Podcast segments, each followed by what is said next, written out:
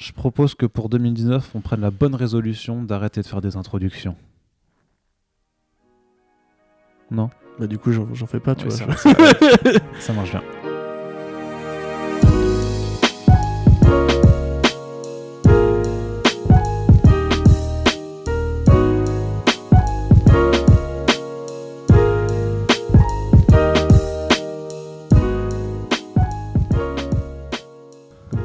Bonjour à toutes et tous et bienvenue sur Comics Blog pour le premier numéro de Fresh Starts, le podcast revue d'actualité du site comicsblog.fr, premier site d'actualité comics en France. Et oui, Ouloulou. attention, Premier sur 5. c'est non non c'est pas c'est faux c'est faux premier sur des Waouh, c'est puisque nous savons bien que la France est quand même euh, le pays où le comic book est né hein, en tant que tel Oui. Voilà, on se rappelle très bien de euh, Joe Schuster et Jerry Siegel qui allaient Oui. dans les euh, à Montparnasse hein, pour Tout présenter pour présenter Superman Nous ne referons pas l'histoire, mais nous allons raconter quelque chose aujourd'hui. Corentin, nous allons parler d'actualité comics, Oh là là. d'actualité cinéma, d'actualité film, d'animation. Voilà, c'est un peu le programme de, ce début c'est d'année. bien, C'est bien. Et donc, vous aurez, vous aurez bien sûr reconnu Corentin. Bonjour Corentin. Bonjour Arnaud Kikou. Donc, nouveau principe. Bonne aussi. année. Voilà, et bonne année aussi à, à tous ceux qui nous écoutent.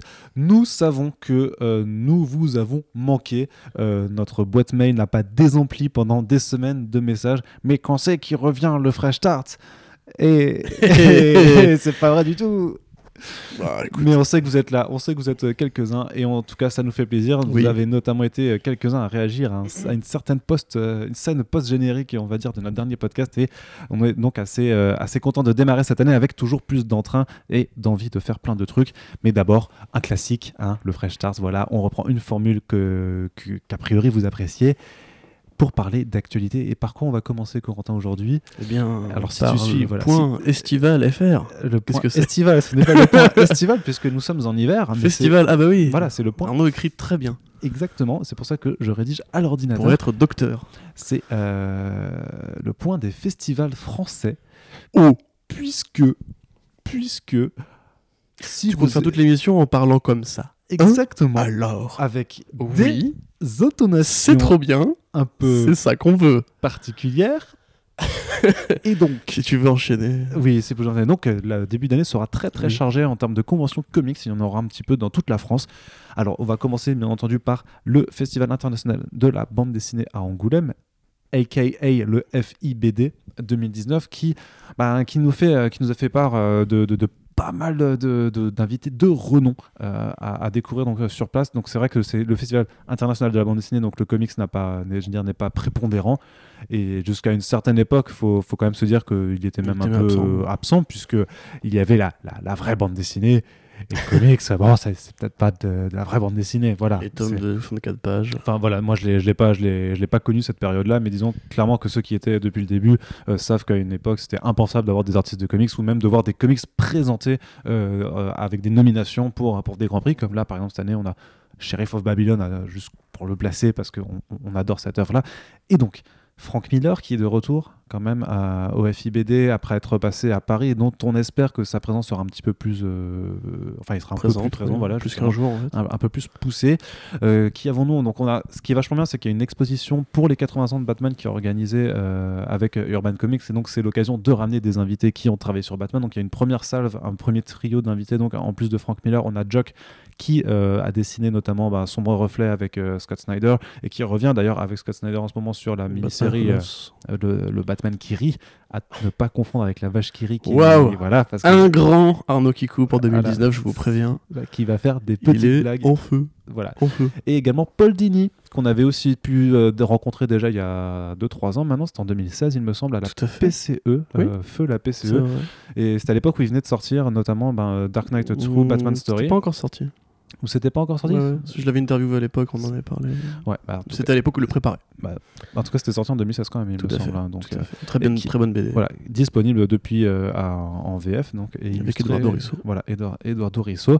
Et il y a d'autres invités normalement qui devraient être annoncés encore, même si c'est vrai que c'est dans deux semaines. Donc euh, nous, on avait entendu quelques petites choses qu'on ne peut pas vous confirmer parce que ça se trouve, ça n'a pas pu se faire. Mais donc voilà, on espère qu'il y aura d'autres invités encore euh, estampillés Batman qui arriveront. En tout cas, ça fait super plaisir. Surtout parce qu'il y aura sûrement des masterclass, des conférences auxquelles on a plutôt hâte d'assister et on espère pouvoir vous rapporter les interviews de euh, ces, ces trois personnes-là. Bien entendu, autre personnalité importante aussi, c'est euh, du côté de Delcourt, puisqu'on a quand même Charlie Adler, le dessinateur de The Walking Dead, depuis maintenant, bah, je crois que ça fait vraiment 180 numéros là qu'il a fait en. Il n'y a que le premier tome qui est pas de lui en fait. c'est ça, les six premiers, ou les sept premiers, je sais plus, mais en, euh, enfin une longévité assez exceptionnelle quand même. Donc on avait pu voir Stefano Godiano à la Comic Con Paris euh, l'automne dernier, l'encreur donc de, de, bah, de Charlie Adler. Donc ça fait aussi super plaisir de pouvoir. euh, Je pense qu'il faut aller lui poser quelques questions quand même, genre euh, t'en as pas marre de dessiner la même série depuis, euh, de- je crois que c'est depuis 2004. C'est Ouais, vraiment incroyable euh, la, la, la performance. Je pense qu'il te répondra que son banquier n'en a pas marre. Non, clairement. Et on a aussi Terry Moore, l'excellent Terry Moore euh, qui sera présent Oui. donc euh, qui, qui a fait Strangers in Paradise notamment, Ouais, qui a fait ouais. Rachel Rachel Rising, et euh, plus récemment qui publie un, un petit one shot qui s'appelle euh, Motor Girl, qui est aussi euh, tout à fait excellent. Donc euh, voilà, c'est euh, ar- artiste euh, et, et scénariste qui a fondé Abstract Studios, donc c'est sa propre maison d'édition américaine, et qui nous fait grand également monsieur de l'indépendant et Ouais. que beaucoup de gens sont ravis de voir en ces temps euh, Ouais, et qui dessine tellement bien. euh, Oui, aussi, et qui aime voilà. beaucoup les personnages féminins. Ouais, d'ailleurs. c'est donc euh, voilà, ça fait plaisir. Du côté de euh, Panini Comics, plaisir. on continue avec euh, les annonces qui font plaisir puisque Olivier Coipel Ah, euh, sera également présent. Alors vous vous dites putain mais attends, il y avait déjà euh, Frank Miller qui était à Comic Con Paris, maintenant il y a Coipel. Est-ce qu'en fait ce serait euh, le FIBD c'est une sorte de, de rappel tu sais de, de, de Comic Con c'est encore tu vois genre euh, si vous avez pas pu les voir euh, bah, prenez un, Mmh, un billet ouais. de train. Je Après. Quapel est français, donc c'est plus facile de le Ouais, déplacer. mais je crois qu'il vit pas du tout en France par contre. Ah ouais Donc, euh, non, je crois qu'il est, euh, il est plutôt loin. Je sais pas, je, je me rappelle plus très bien des détails. On présente, hein, c'est Voilà, c'est- euh, c'est Thor, c'est Magic Order. C'est House of, House of M, M, ouais. et c'est Magic Order justement. Et puisque un bien je- bon scénario, dessinateur, pardon. A priori, il faut vous attendre à ce que Panini vous annonce que, que The Magic Order arrive, à mon avis. Voilà. Ça, ça s'est un peu repris récemment, c'est pas mal. Le dernier numéro était bien. Ouais, non, je veux dire qu'il arrivera en VF du coup chez Panini, je pense. Tout à fait. Du coup, Non, parce qu'on en avait dit du mal par un précédent numéro, donc je, Tu en as dit du mal. je ai dit du Tu mal, en mais je, toujours je dit le pense du mal. toujours. Voilà. le début était nul, voilà. Mais ça s'est un peu repris. Voilà. Comme quoi, Marc Millar par- parfois est surprenant. Olivier Coppel qui viendra en compagnie de Nick Klein. Nick Klein qui est l'artiste qui officie sur le relaunch de Deadpool de Scotty Young, donc aussi de, de l'actu chaude. Euh, Oui. Donc euh, ça fait plutôt plaisir. Et euh, JL Mast, donc euh, Jean-Louis Mast, artiste nantais, ami de la rédaction de Comics Blog depuis de nombreuses années. Et ami de Joffo. ami de Joffo avec qui ils ont fait, fait notamment plusieurs projets en Turbo Media pour Marvel, mais aussi la parodie The Walking Panda, donc une parodie de The Walking Dead, Mm. et qui prépare en ce moment même un projet biographique sur euh, Stan Lee et euh, Martin Goodman, donc les fondateurs de Marvel Comics, euh, qui s'appelle The Fathers of Marvel Comics, tout simplement, et dont ben, moi j'ai envie vraiment qu'on aille, qu'on aille le voir, limite faire un super fan avec lui pour qu'il nous parle de ce projet plus en détail. Eh bah allez, Eh bien, pour te faire plaisir. j'ai envie de dire, Allez, nous allons le va. faire s'il accepte bien sûr notre invitation. Le tour n'est toujours pas fini puisque ouais non vraiment enfin c'est vrai que on les détaille tous un petit peu quand même mais euh, du côté de euh, Bliss Comics aussi nous avons un, un joli un joli quator euh, quatuor quatuor D'accord. euh, d'invités ça c'est mes souvenirs de musiciens qui disparaissent avec Joshua Dysart alors Joshua Dysart Et là, vous vous demandez Hyper. chez vous quoi? Arnaud fait de la musique? Eh bien, un mot pour vous saxophone. voilà Voilà. Maintenant, vous savez de quoi vous occuper l'esprit. Donc Joshua Dysart, euh, scénariste de Harbinger, scénariste de Imperium, qui va faire euh, cette année-là The, The Life and Death of Toyo Harada, donc euh, énorme, euh, énorme contribution à l'univers Valiant moderne, qui a fait aussi Unknown Soldier avec Alberto Ponticelli, et scénariste de Urgence Niveau 3, une BD dont, on vous a beaucoup parlé, notamment sur 9e art, qui est très très importante, Et de récents projets chez TKO Studio aussi, si je dis pas et qui a aussi fait justement, toujours avec Alberto, donc Goodnight Paradise, et fait. justement ça il pourra nous en parler. Donc c'est un scénariste qu'on avait déjà pu interviewer à Comic Con Paris, encore une fois, mais c'était à l'édition 2017 et qui est hyper intéressant. Et j'ai, euh, je, je vous le dis ici, mais j'ai des projets de, d'interview, mais aussi de podcast Ah, euh, du coup avec lui. J'espère que ça pourra se faire. Après, c'est, c'est en- Mais rien de sexuel. Non, non, non, vraiment. En tout cas, ça va faire vraiment très très plaisir de le voir, surtout qu'il sera donc en présence de. bah, il y aura Alberto Ponticelli qui sera là également. Il y aura aussi euh, Pat Mazzoni, donc c'est les deux artistes avec qui il a collaboré, notamment bah, sur, euh, sur Urgence Niveau 3. Et qu'ils aussi, ils avaient aussi, ils avaient aussi fait pardon, du Unknown Soldier ensemble. Et donc Alberto, avec qui il fait également Goodnight Paradise. Donc c'est, bouillant, c'est vraiment des, trois, trois grands amis qui se retrouvent. Et donc c'est, c'est super cool que Bliss euh, puisse les, les- les ramener euh, ensemble. Et il y aura également Doug Braithwaite, euh, donc artiste anglais qu'on a déjà interviewé cette année, enfin l'année passée du coup, qui fait du Exo Manowar notamment, avec Matkin, donc là aussi artiste qui a fait des titres énormes comme le Justice de, de Alex Ross et euh, Paul Dini, si je ne m'abuse pas d'ailleurs. C'est ça? Non? Oui? Oui? Tu ne me... Tu ne... Je crois que Justice, il était seul dessus, avec Ross. Non, je- non, non, c'est... Je suis pas sûr, mais Non. Écoute, à vérifier. à vérifier. Vous sur les forums. Exactement. Et Dobrazouet, donc, euh, qui, qui, là, qui est un touche-à-touche chez, chez Valiant en ce moment. Et on va terminer aussi avec euh, les annonces. Donc, il y a aussi Snorgle Comics euh, qui sera présent. Donc, Snorgle Comics, qui est petit éditeur indépendant, qui s'est lancé maintenant depuis bientôt deux ans, il me semble, hein, Avec qui s'occupe. Aftershock. Voilà, qui. Alors, du coup, en termes de bonne résolution, Corentin, ce serait bien que tu arrêtes juste de me couper dans toutes mes phrases, s'il te plaît. Non. Allez.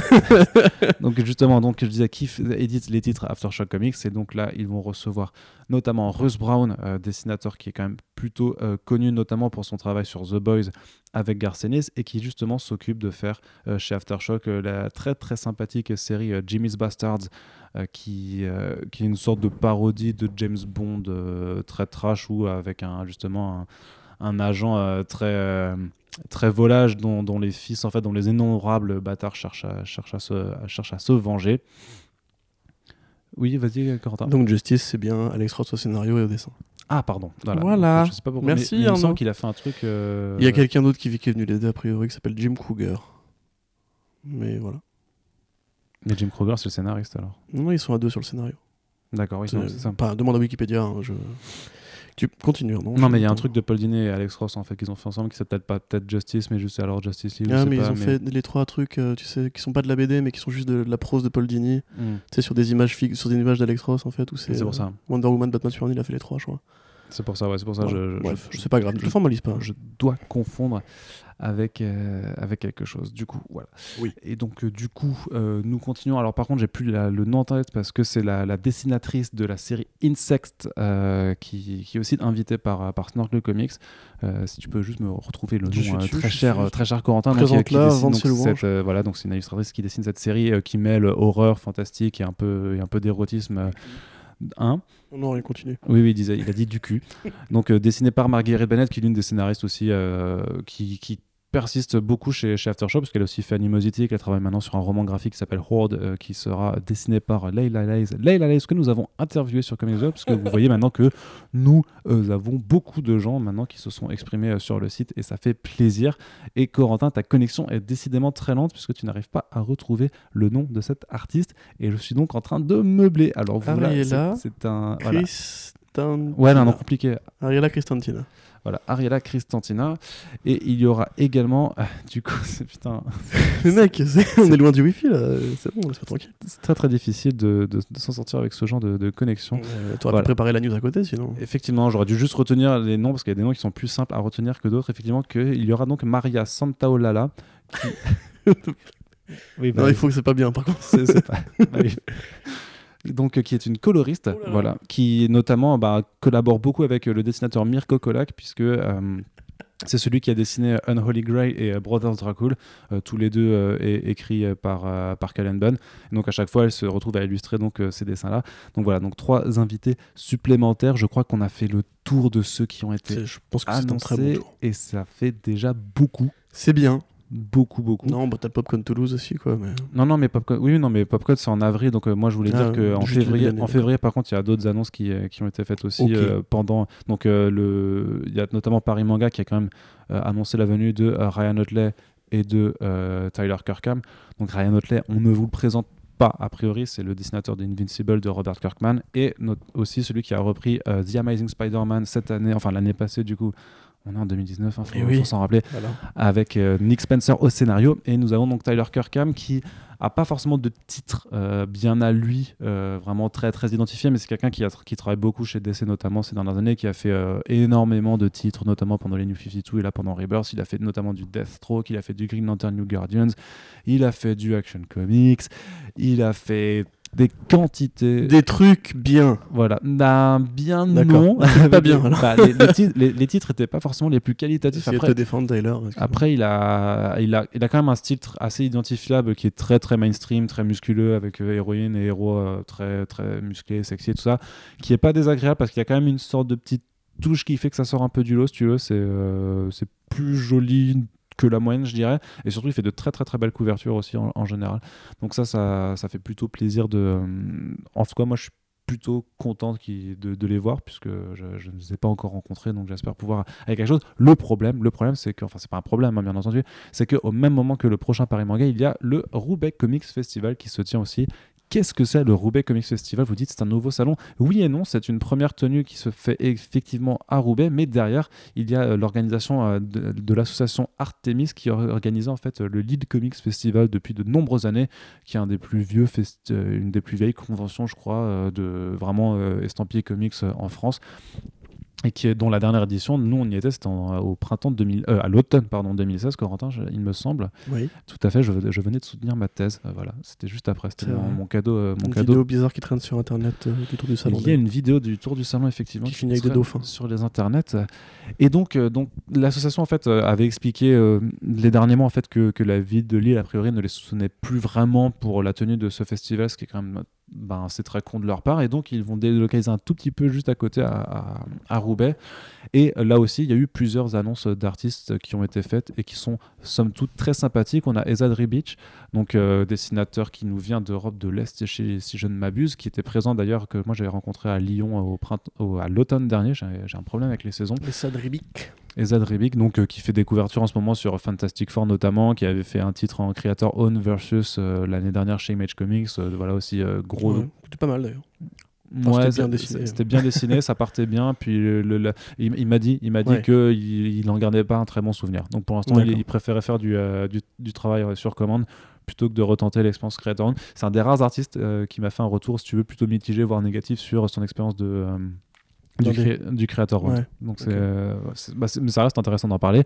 Ils ont également Nico Henrichon de Oui. euh, donc c'est, Pride of Baghdad qui, qui l'a fait notamment et il a aussi fait du Doctor Strange juste avant la période Legacy et Continue. ok voilà non parce qu'en fait quand tu me coupes mais en plus que t'as pas le micro je t'entends pas me couper En même temps, tu tu fais des monologues de 10 minutes littéralement là, donc euh, si je te coupe pas la parole, je peux pas parler en fait. Tu vois. mais j'ai pas envie que tu veux, je pose le micro. hein. Mais j'ai pas envie que tu Regarde, parles en fait. Regarde, il a, cou- il a posé le micro, c'est incroyable, c'est incroyable. Il vient de le faire, il est fou et il continue à marmonner dans sa barbe, donc vous ne pouvez pas l'entendre. Et là, il dit, il insulte ma maman, bravo, bah, c'est pas très très sympa, Corentin.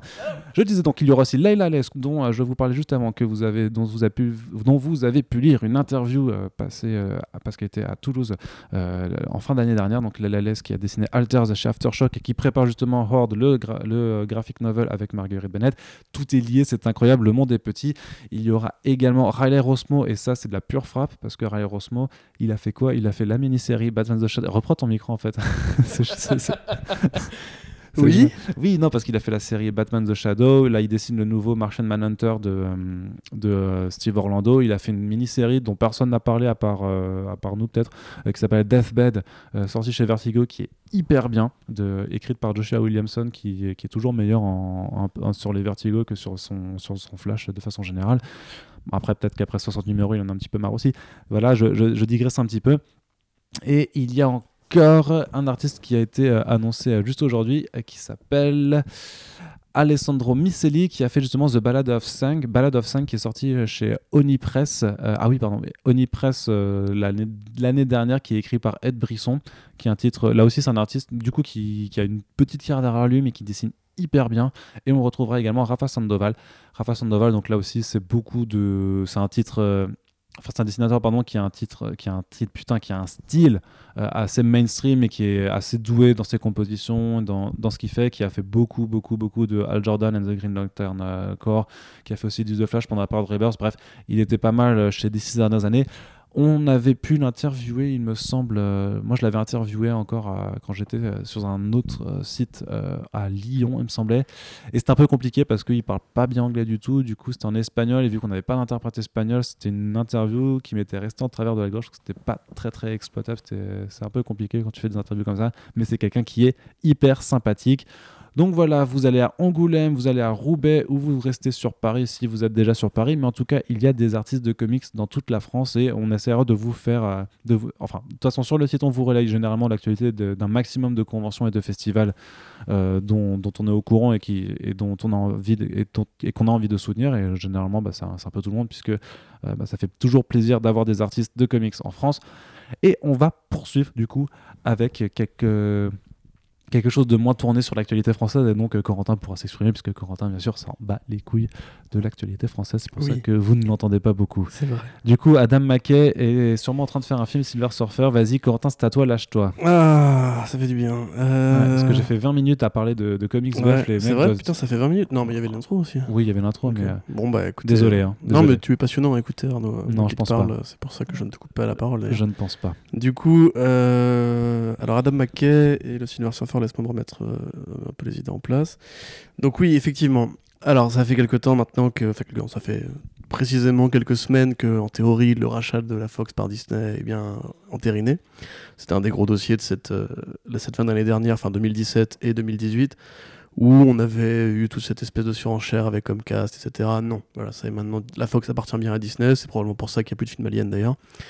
Euh, et du coup, bah, Kevin Feige a pu mettre les mains sur le catalogue de la Fox. Il a annoncé récemment que, euh, assez euh, ouvertement, il y aurait des projets qui seraient mis en chantier dans les 6 mois, un an à venir, donc en gros cette année.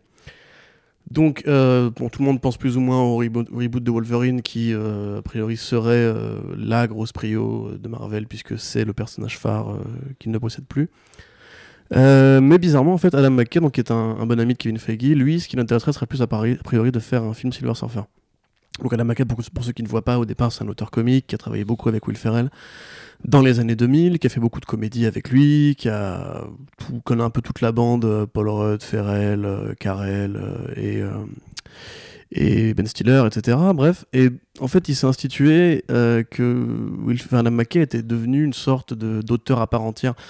On m'a fait la réflexion, du coup, je précisais, d'auteur dans- au sens académique du terme, le, le genre de film d'auteur, on va dire, qu'on- ce qu'on appelle généralement le film d'auteur, c'est-à-dire des films plus dramatiques, avec des propos politiques, une tournée plus vers la performance d'acteur que le film comique. voilà avec une, Voilà. une progression artistique Tout à fait. Alors, ce qu'il avait-. Ce qu'il avait commencé à faire avec le film The Other Guys, euh, en français Very Bad Cops, de Will Ferrell, avec, avec Will Ferrell et Mark Wahlberg, pardon, où à la fin du générique, ça parlait de la crise de 2008 et tout.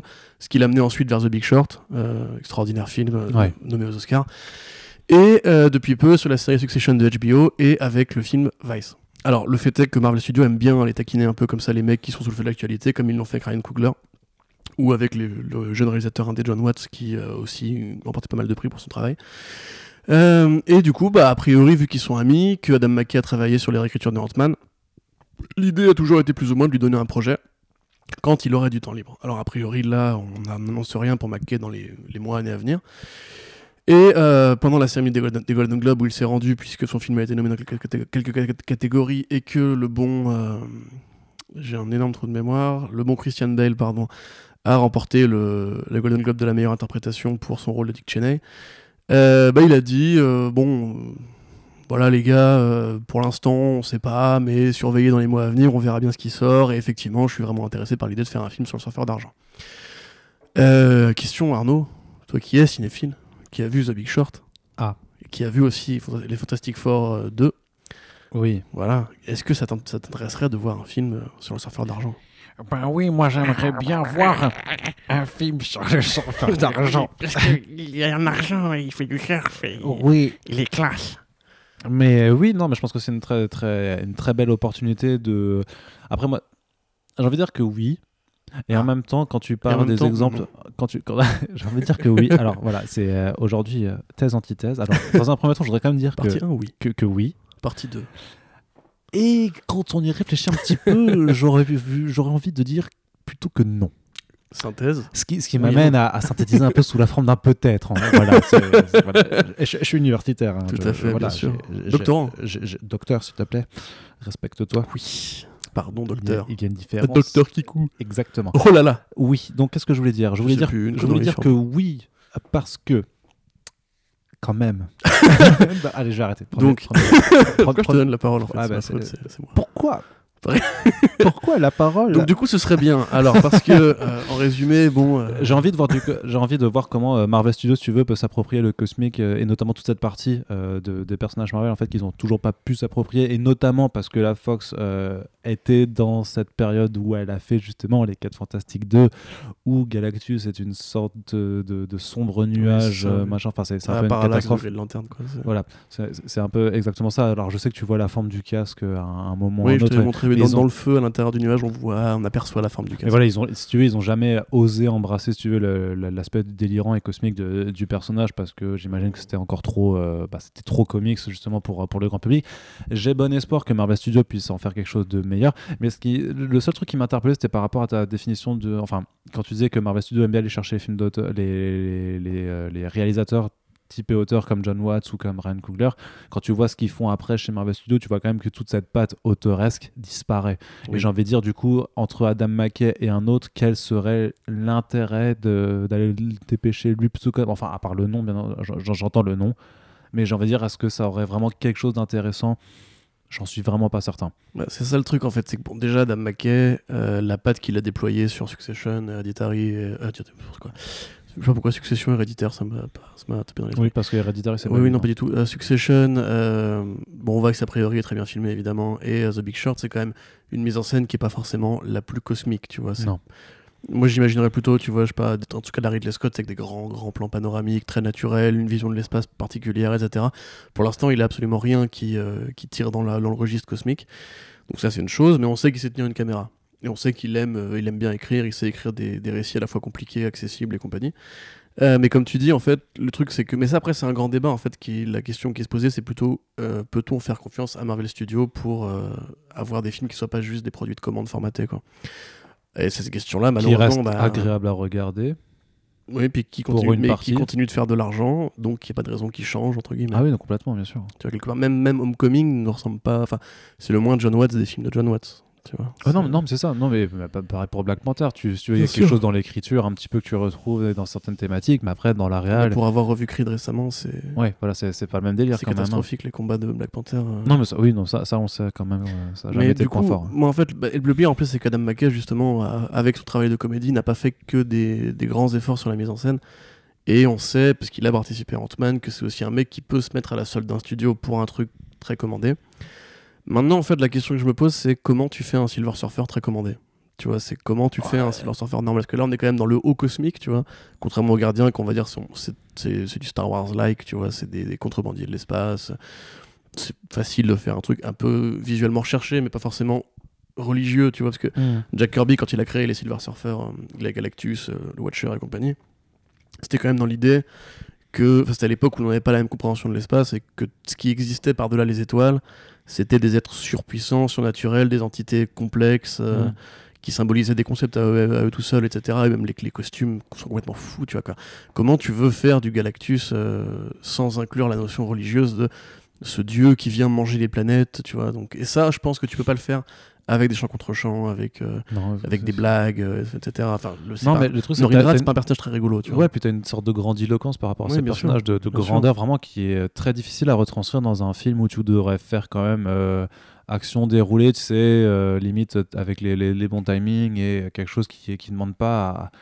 Enfin, moi, tu- moi, je verrais très bien, tu sais, une sorte de Valhalla Rising dans l'espace, tu sais, avec Grave, un, ouais, avec un. Silver Surfer euh, solitaire comme ça qui parcourt les, les- les Ouais. étendues cosmiques et limite, il se passe pas grand chose, mais ce serait un, juste. un, Mad sur vois. Road, euh, Ouais, tu vois, où, je sais pas, il, il irait taquiner euh, une planète, la planète déciderait de se rebeller, et lui, il passerait tout, le- tout le long du film, à, alors aller après, il a les tuer, ça pourrait être... De toute façon, il y aurait du, du film concept à la clé, parce que comment tu veux rendre un personnage qui n'a pas d'interaction particulière en général avec les gens, euh, à moins qu'ils en fassent du coup un film euh, Fantastic Four qui ne dit pas son nom, Oui. c'est une possibilité aussi, ou bien qu'ils aillent chercher dans le, dans le volume, le volume de, Dan- de Dan Slott, d'il y a quelques années avec Michael Red, Ouais. qui est plus accessible.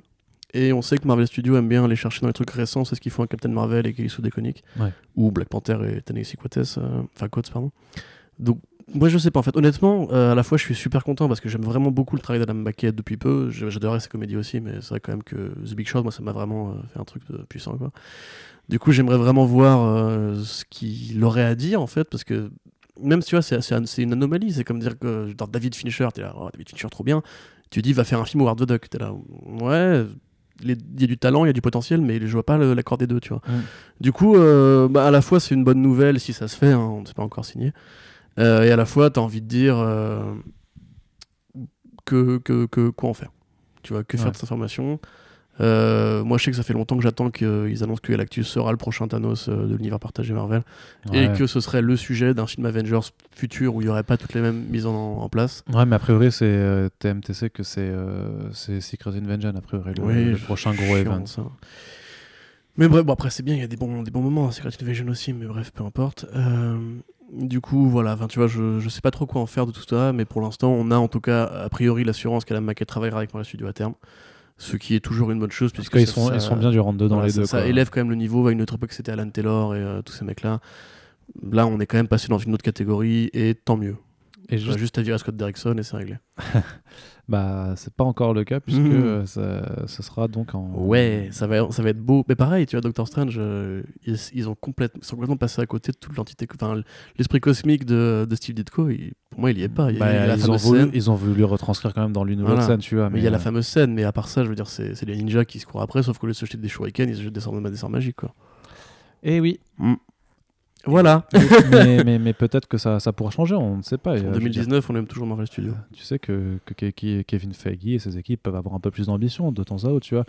Parce que justement, la concurrence, ils commencent à faire des gros sous avec des films vraiment Mon Dieu.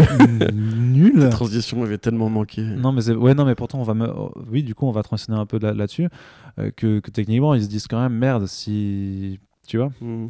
Genre il faut un peu essayer d'augmenter le niveau se disent pour, euh, pour, pour, pour apporter pour apporter Ah oui, oui, oui. Tu, parles, tu, parlais, tu vas aller vers Aquaman, c'est ça? Ah non pas du tout j'allais vers, vers Venom du coup Ah ouais. en, non. termes de films ah nuls oui. en, termes de films nuls qui Ouais. rapportent beaucoup sans faire trop d'efforts je me disais, je te trouvais un peu dur qu'Aquaman. bah non mais genre tu vois genre, Venom tu vois qui rapporte plus que Doctor Strange donc je veux dire je veux dire faut qu'il se casse un peu plus les pattes Ouais, c'est vrai que c'est c'est je triste. sais pas enfin bref toujours est-il que Du coup, Venom 2 donc est, euh, est officiellement en production ouais, on est content. on est super content Arnaud Kikou crie de joie. je crie de joie Tous les effectivement tous les matins et, euh, et récupère l'une des scénaristes du, du film parce que oui plot twist il, il y a eu des scénaristes dur. euh, il y a eu des scénaristes derrière ce film C'est dur, c'est un bon divertissement. ah oui c'est un bon divertissement le monde on- peut pas être un chef-d'œuvre. hein. Franchement, Oui. Comics Blog, t'es un élitiste. oui et puis et puis euh, en fait, il déteste tellement les mecs qui défendent Venom qu'il arrive même pas à les imiter.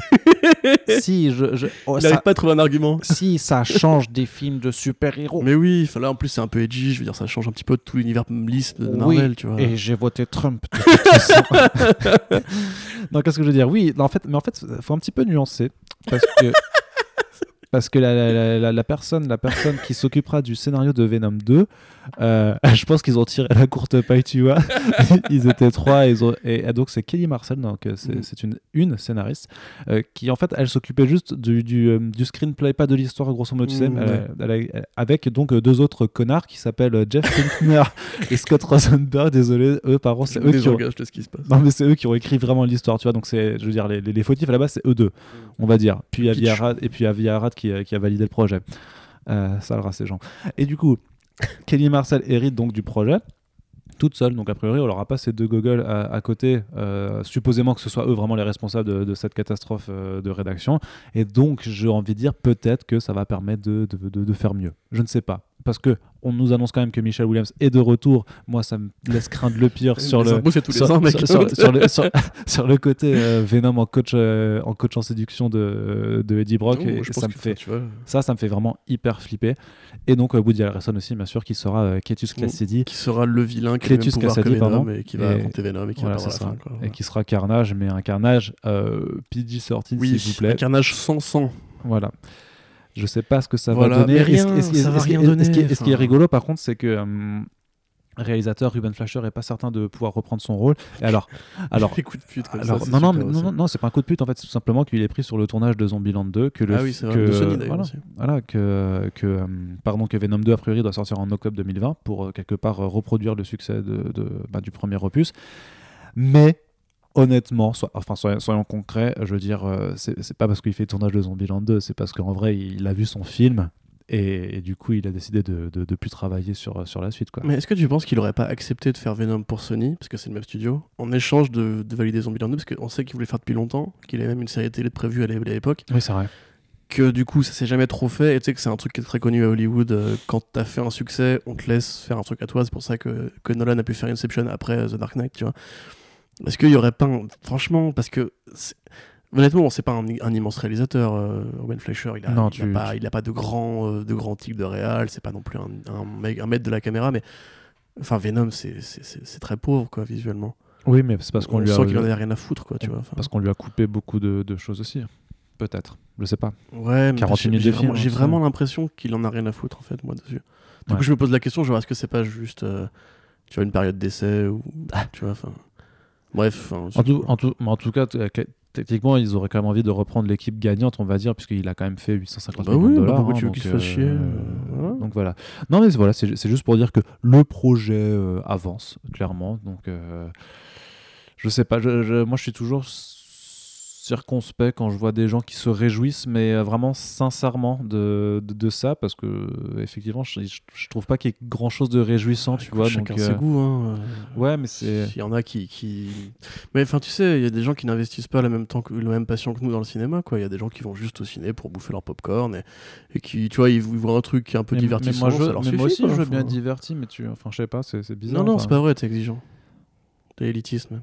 Ah, je suis T'es un élitiste. de ces connards. Ah, zut. Non, mais voilà, on aimerait tous que Venom, justement, tiens, David Fincher tout à l'heure, tu vois, soit un truc plus complexe, plus profond, plus travaillé. J'ai envie de dire, vous avez la vidéo Venom euh, Truth in Journalism pour, pour ça, et vous avez la des bons comics. euh, voilà, le, il ciné- le cinéma est une machine qui redigère tout pour le rendre un peu plus bête, puisque le grand public, d'après les producteurs, est bête et ne peut pas accepter de des films intelligents. À partir de là, euh, un Et- jour, on aura et- peut-être l'équivalent d'un incassable avec des vrais personnages Marvel, tu vois, mais en attendant, bah, euh, non. Mais du coup, il y a toujours dans les plans de Sony Pictures et du euh, fameux euh, Spider-Less Verse, Oui. nous avons Morbius qui devrait démarrer son tournage euh, le mois prochain. Tout à fait, ouais, c'est l'info qui est tombée bah, aujourd'hui. Aujourd'hui, oui. Euh, alors, Ce qui est curieux, par contre, c'est Ouais. qu'on n'a toujours pas eu d'annonce de casting en dehors de euh, Jared Leto. On sait qu'a priori, il y aura la copine de, ma, de, de Jared Leto, mais qui n'a pas de. Si, si, il y avait un nom. si, il y a une actrice, vas-y, Oui, il y avait une continue, je, actrice. je trouve ça. Donc voilà, donc on a effectivement Jared Leto qui va incarner euh, Morbius. On sait qu'il y a la, donc le, le love interest de Jared Leto qui a trouvé, euh, qui a une actrice du coup qui, qui est embauchée. Et donc euh, Corentin est en train de chercher nom. Et on sait qu'a priori le méchant ce sera aussi euh, un vampire, Oui, tout à fait. mais qui lui sera vraiment méchant parce que Morbius c'est un vampire, mais il sera pas trop trop ça vous méchant. rappelle un truc, les mecs Et, et du coup, c'est marrant parce que c'est ouf quand même. ça- mais, ça- mais ça, c'est toujours pareil. De toute façon, on, on s'en moque, mais parce que Sony Pictures n'a pas du tout le, le monopole de, de ce genre de technique. Ou euh, vraiment, dans les films de super-héros, bah, on se dit en fait, bah, le méchant, c'est comme le héros, Ouais. mais, mais en méchant. Et, Iron euh, Monger, euh, Iron Man. Oui, c'est voilà, c'est depuis le premier Kill- Iron Kill- Man. Killmonger aussi. Killmonger Contre aussi. Monger, tu vois. Ouais. Monger partout. Voilà, a priori, même. Alors, la- attends, L'abomination de l'incroyable Hulk. Ouais, mais j'allais parler de Captain Marvel, mais, euh, mais je ne veux pas trop en dire parce qu'on Ah, rentrerait voilà. un peu dans un. Voilà, bon, maintenant vous savez qui est le vilain, réfléchissez bien, attention. Ah, Et voilà, et vous. Bref, on en reparlera un petit peu plus tard. Du coup, euh, il y avait aussi, bah, quelque part, Ultron, c'est Iron Man, tu vois, sauf que c'est un vrai robot. Enfin, tu vois, c'est un, un trope super. Mais tu, tu euh, l'as tout le temps. super Tu l'as, Enfin, tout le temps. Et donc, a priori, euh, on avait déjà aussi avec Venom où du coup, bah, le méchant c'était comme Venom et c'était un méchant. Et bah là, avec euh, Jared euh, Leto, Morbius le vampire, bah, le méchant ce sera aussi un vampire, mais qui sera méchant. Bref, on va se faire chier, putain, c'est moi qui te le dis. Bah, en fait, oui, mais c'est Daniel Espinosa, quoi. C'est Child 44, Mais c'est live, c'est oui. un bon réel. Je sais, oui, mais c'est je sais, mais ça, ça me paraît tellement bizarre que ces mecs qui ont du talent acceptent. Bah, j'ai pas envie de dire de se vendre parce que probablement que eux se l'expliquent très bien avec Non, non, eux-mêmes. mais ils veulent pas se vendre, ils veulent faire comme Michel Williams et payer leurs impôts peut-être, je sais pas. Ouais, après c'est vrai que c'est dur d'être créateur à Hollywood. En plus, lui, c'est typiquement le genre de mec qui va pas faire de suite à ses films, qui, euh, qui va essayer de créer de nouvelles licences. Je pense que comme Ruben Fleischer, et je commence vraiment à croire à cette théorie, ils achètent leur indépendance en, travaillant, en, a- enfin, en travaillant pour les studios, qui se mettent un petit million ou deux de côté. C'est souvent des mecs qui ont des boîtes de prod à eux en plus, ou des copains qui peuvent, le- qui peuvent, leur aider, qui peuvent les aider. Pardon, c'est des projets indépendants plus intéressants. Voilà, mais après, enfin, je sais pas, j'aurais quand même envie de me dire que le mec va, va se. C'est difficile de pas être cynique. lever un peu de fond, tu vois, enfin, je sais pas, ça, ça, ça fait chier, quoi. C'est quand, même pas- c'est quand même difficile de pas être cynique là, sur ce projet, non? Mais le pire en plus, c'est que tu m'aurais dit il y a quelques années, le mec de Zombieland et Tom Hardy sur un film Venom, j'aurais dit euh, ok, Bah oui, bien sûr. D'ailleurs, j'y croyais à l'époque, vous pouvez retrouver, retrouver les news.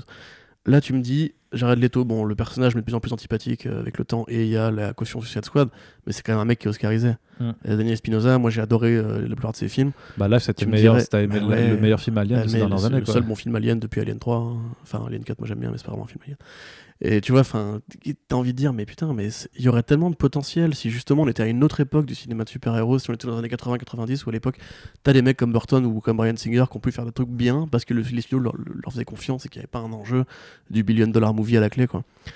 Bon, Ouais. du coup, euh, voilà, Morbus, on sait pas trop quoi en attendre pour l'instant. La comédienne en question, c'est Adria Arjona, qui est donc euh, Voilà. qui est la petite amie de, de John Hamm dans. euh, je suis désolé de la réduire à ça, mais c'est plus ou moins son rôle hein, dans Baby Driver. Et euh, qui joue récemment dans l'excellent euh, Bienvenue à Marwen de Robert Zemeckis, un très bon film que vous devez aller voir car il a floppé et c'est un chef-d'œuvre. Bah, Et- C'est un peu le, si tu c'est un peu le, le- le lieu commun des chefs-d'œuvre, c'est de flopper au Ouais, bah, box-office c'est, quand même. euh, pendant que Venom fait euh, 850 millions. Ouais, et on n'a pas encore parlé d'Aquaman. Mais du coup, attends, attends, juste fini. parce que ce qui est intéressant, c'est que déjà, t'as euh, le, le art director du film qui c'est le même que sur Venom. Directeur artistique. Ah. ça veut pas dire que c'est lui qui c'est pas lui qui va faire la, la- la photo et tout. Hein, mais Non, non, bien sûr, mais en, et en même temps, c'est un univers partagé à la base quand même qui doit se développer, donc c'est un peu normal de reprendre les mêmes personnes pour avoir, si tu veux, une sorte d'unité. Oui, je comprends bien, mais enfin, la photo de Venom est pas dégueulasse. hein. C'est bleu, euh, Bah, c'est bleu profond. Ouais, enfin, elle est quelconque, quoi. Voilà, c'est ce que j'allais dire. Elle est quelconque et surtout, elle colle pas forcément à un film de vampire. Quoi. Enfin, Ouais. Quand tu vois justement comment sont filmées les scènes d'horreur dans euh, Venom, t'as envie de dire que. Ouais, enfin. Et tu comprends aussi que toutes les scènes coupées qu'on a pu voir, elles se passent deux jours au final, parce que du coup, c'est euh, là, ça devient carrément laid, quoi. Ouais, grave. Vraiment. Bon, bah, du coup, voilà. euh, On est désolé, hein, si, vous aimez ces- ce film et si vous aimez ce projet, on a vraiment du mal à C'est y vrai qu'en plus, accrocher. on et- demande qu'à avoir tort. Ouais. Vraiment, moi, j'adorerais qu'un mec me dise dans, Bah, dans deux bah, ans que ouais, soit mais- excellent bah, et le dise truc, euh, c'est Tu que- vas, connard, t'avais tort. hein. Dit, Ouais, mais, mais, mais Thor, du coup, il est dans le Marvel Studios. Oh non, mais. Arnaud, franchement, c'est- saut 2009 comme blague, je te jure. Ça Mais- fait 10 ans qu'on l'entend. Ouais, c'est la nostalgie, ça marche bien. Ouais, c'est vrai. j'ai cru comprendre. Économique donc, euh, nostalgique. yes. Du coup, on continue? Bon, écoute, moi, c'est tout ce que j'avais à dire. euh. On va se réjouir un petit peu plus, peut-être voilà. alors. Ouais. Parce qu'on parle des films en live action. Est-ce qu'on peut parler des films d'animation? Alors, on va parler des films d'animation. Qu'est-ce que l'animation? En 2018, l'animation, c'est quand même en Qu'est-ce 2018, que c'est? la preuve Oh qu'on peut faire d'excellents films. D'excellents films. Il a raison. Il a tout à fait raison. La Donc, euh, Spider-Verse, avec ce graphisme. Spider-Verse, qui pourrait potentiellement, Spider-Verse. potentiellement, nous disons bien, donc avoir des projets de, de séries télé animées euh, non, non, en, qui sont en développement. en spin-off. C'est- c'est- Que le président de Sony l'a confirmé. Moi, j'avais pas l'impression que c'était si évident que ça. Que tu as lu l'article du, New J'ai lu l'article que tu as rédigé. du New York Times. Ah oui, Encore mieux. Oui, je l'ai lu. En plus, c'est passionnant comme article parce que ça dit vraiment euh, Sony va aller tacler Netflix et Warner Media et, Mm. et Amazon et Hulu sur euh, le terrain du, euh, du streaming. Ah, enfin. Après, je sais que tu essaies de dire comme quoi ils pouvaient proposer ce service avec le PlayStation, machin. Ils avaient fait ça avec pas mes Power- mots, hein, tu sais. Non, non, je sais, mais, mais ils avaient fait ça avec Power, ça a pas Oui, je sais. Moi, mais le marché du streaming n'était pas le même. C'est vrai. Et tous les acteurs de- du cinéma n'y allaient pas. Tu vois, genre là, tout le monde vraiment y va. Tous les grands studios y vont. Et ceux qui n'y vont pas se font racheter par, euh, par d'autres studios. Ouais, c'est ça. Donc tu vois, parce qu'en plus, bon, Sony, c'est MGM, c'est Columbia Pictures et c'est Sony Pictures. Donc c'est quand même trois grosses entités cinématographiques. Et clairement, euh, avoir fait. Parce que Venom, on en rigole et quelque part, on lui en veut parce que c'est de la merde. Mais c'est quand même l'un des plus gros succès de l'année dernière. hein. Bah ouais, il est énorme, pas, hein, en- il est 850 pas en millions. 5, 6e ou 7e position. Mais facile, ouais, quoi, mais tu hein. vois, sur un- une année où il y a joué 10 000 films, enfin j'en sais rien, mais bref. Euh, c'est un film qui a, qui, a, qui a tout pété, quoi. Et quelque Ouais. part, ça reste un- une grosse entité. Et en plus, Sony a une histoire avec euh, la télévision. Bah, c'est aussi d'ailleurs Sony qui produit beaucoup de séries télé de comics. Enfin, directement avec Universal, c'est un peu les deux gros qui, qui font le plus d'adaptations. Parce Ouais. que Netflix, bon, pour ceux qui ne sauraient pas, Netflix c'est un diffuseur avant d'être un, un studio de créateurs, donc il y a beaucoup de séries, comme euh, par exemple euh, Umbrella Academy, qui est une série Netflix qui est quand même coproduite par Universal Cable. Donc du coup, aujourd'hui ça fait sens d'aller vers le streaming. Il faut du contenu attractif. Marvel, ils font les séries Disney+, enfin Disney+, font prendre les séries Marvel. C'était logique d'imaginer que Sony miserait sur sa plus grosse franchise qui est l'univers Spider-Man, qui en plus, bon, ramène pas forcément beaucoup de thunes en animation, mais qui rapporte des prix.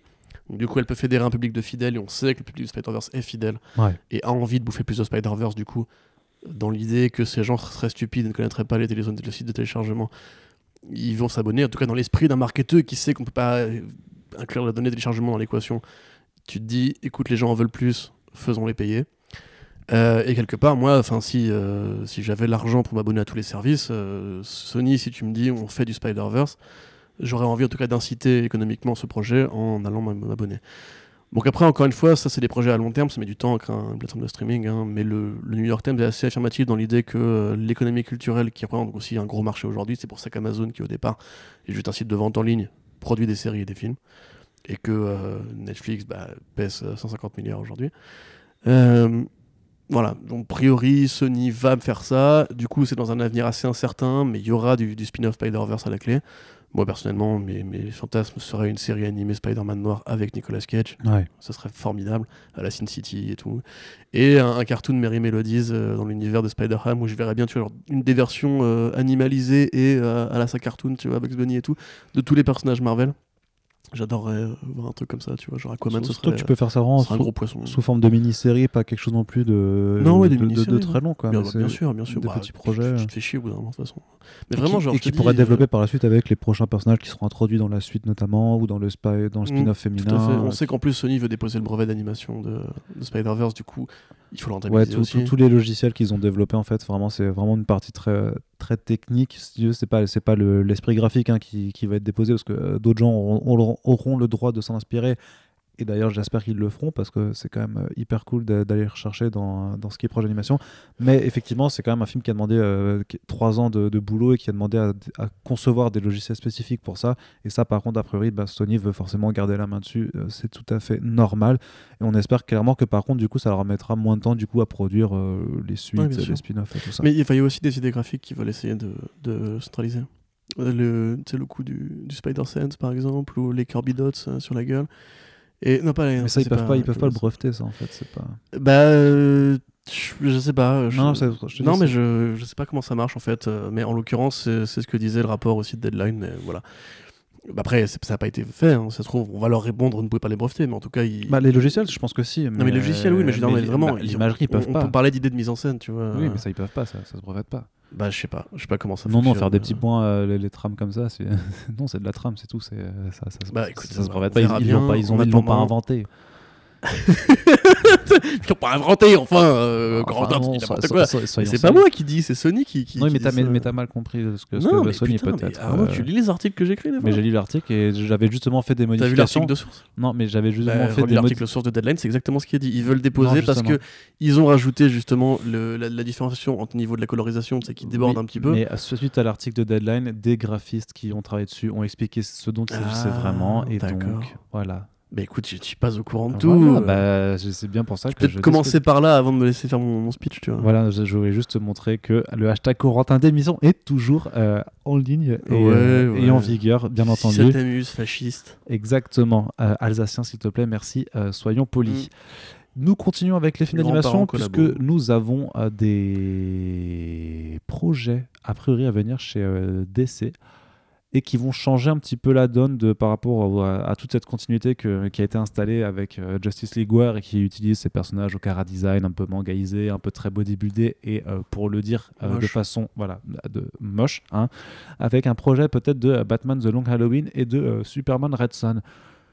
Oui, mais The Long Halloween, ça va être difficile Non. de retranscrire euh, le, le trait de Tim Sale parce que c'est quand, même- c'est quand même la force de, de, de The Long Halloween, Bah, c'est ça? toute, leur, co- toute la collaboration de Jeff Loeb, Team Sale. hein. voilà, de, de 1, de 2. Et le, deux- et le truc, c'est que les films d'a- d'animation de DC, c'est quand même toujours très formaté. Enfin, sur la durée, s'ils essayent de faire en 1h10, c'est The Long Halloween, bah, en 1h10, t'as- ça va falloir y aller très très vite. quoi.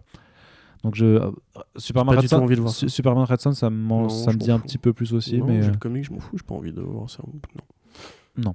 Non, moi je veux un truc originaux comme Fantasme, comme euh, ce truc de, Bro, de Bruce il y a quelques années, là, Gods. New euh, Gods. ouais, New euh, Gods, vois, non, c'était pas New Gods, c'était euh, Assault on Arkham aussi, c'était bien. Je veux un truc originaux, j'en ai plein le cul de. Gods and Monsters, pardon. Voilà, Gods and Monsters.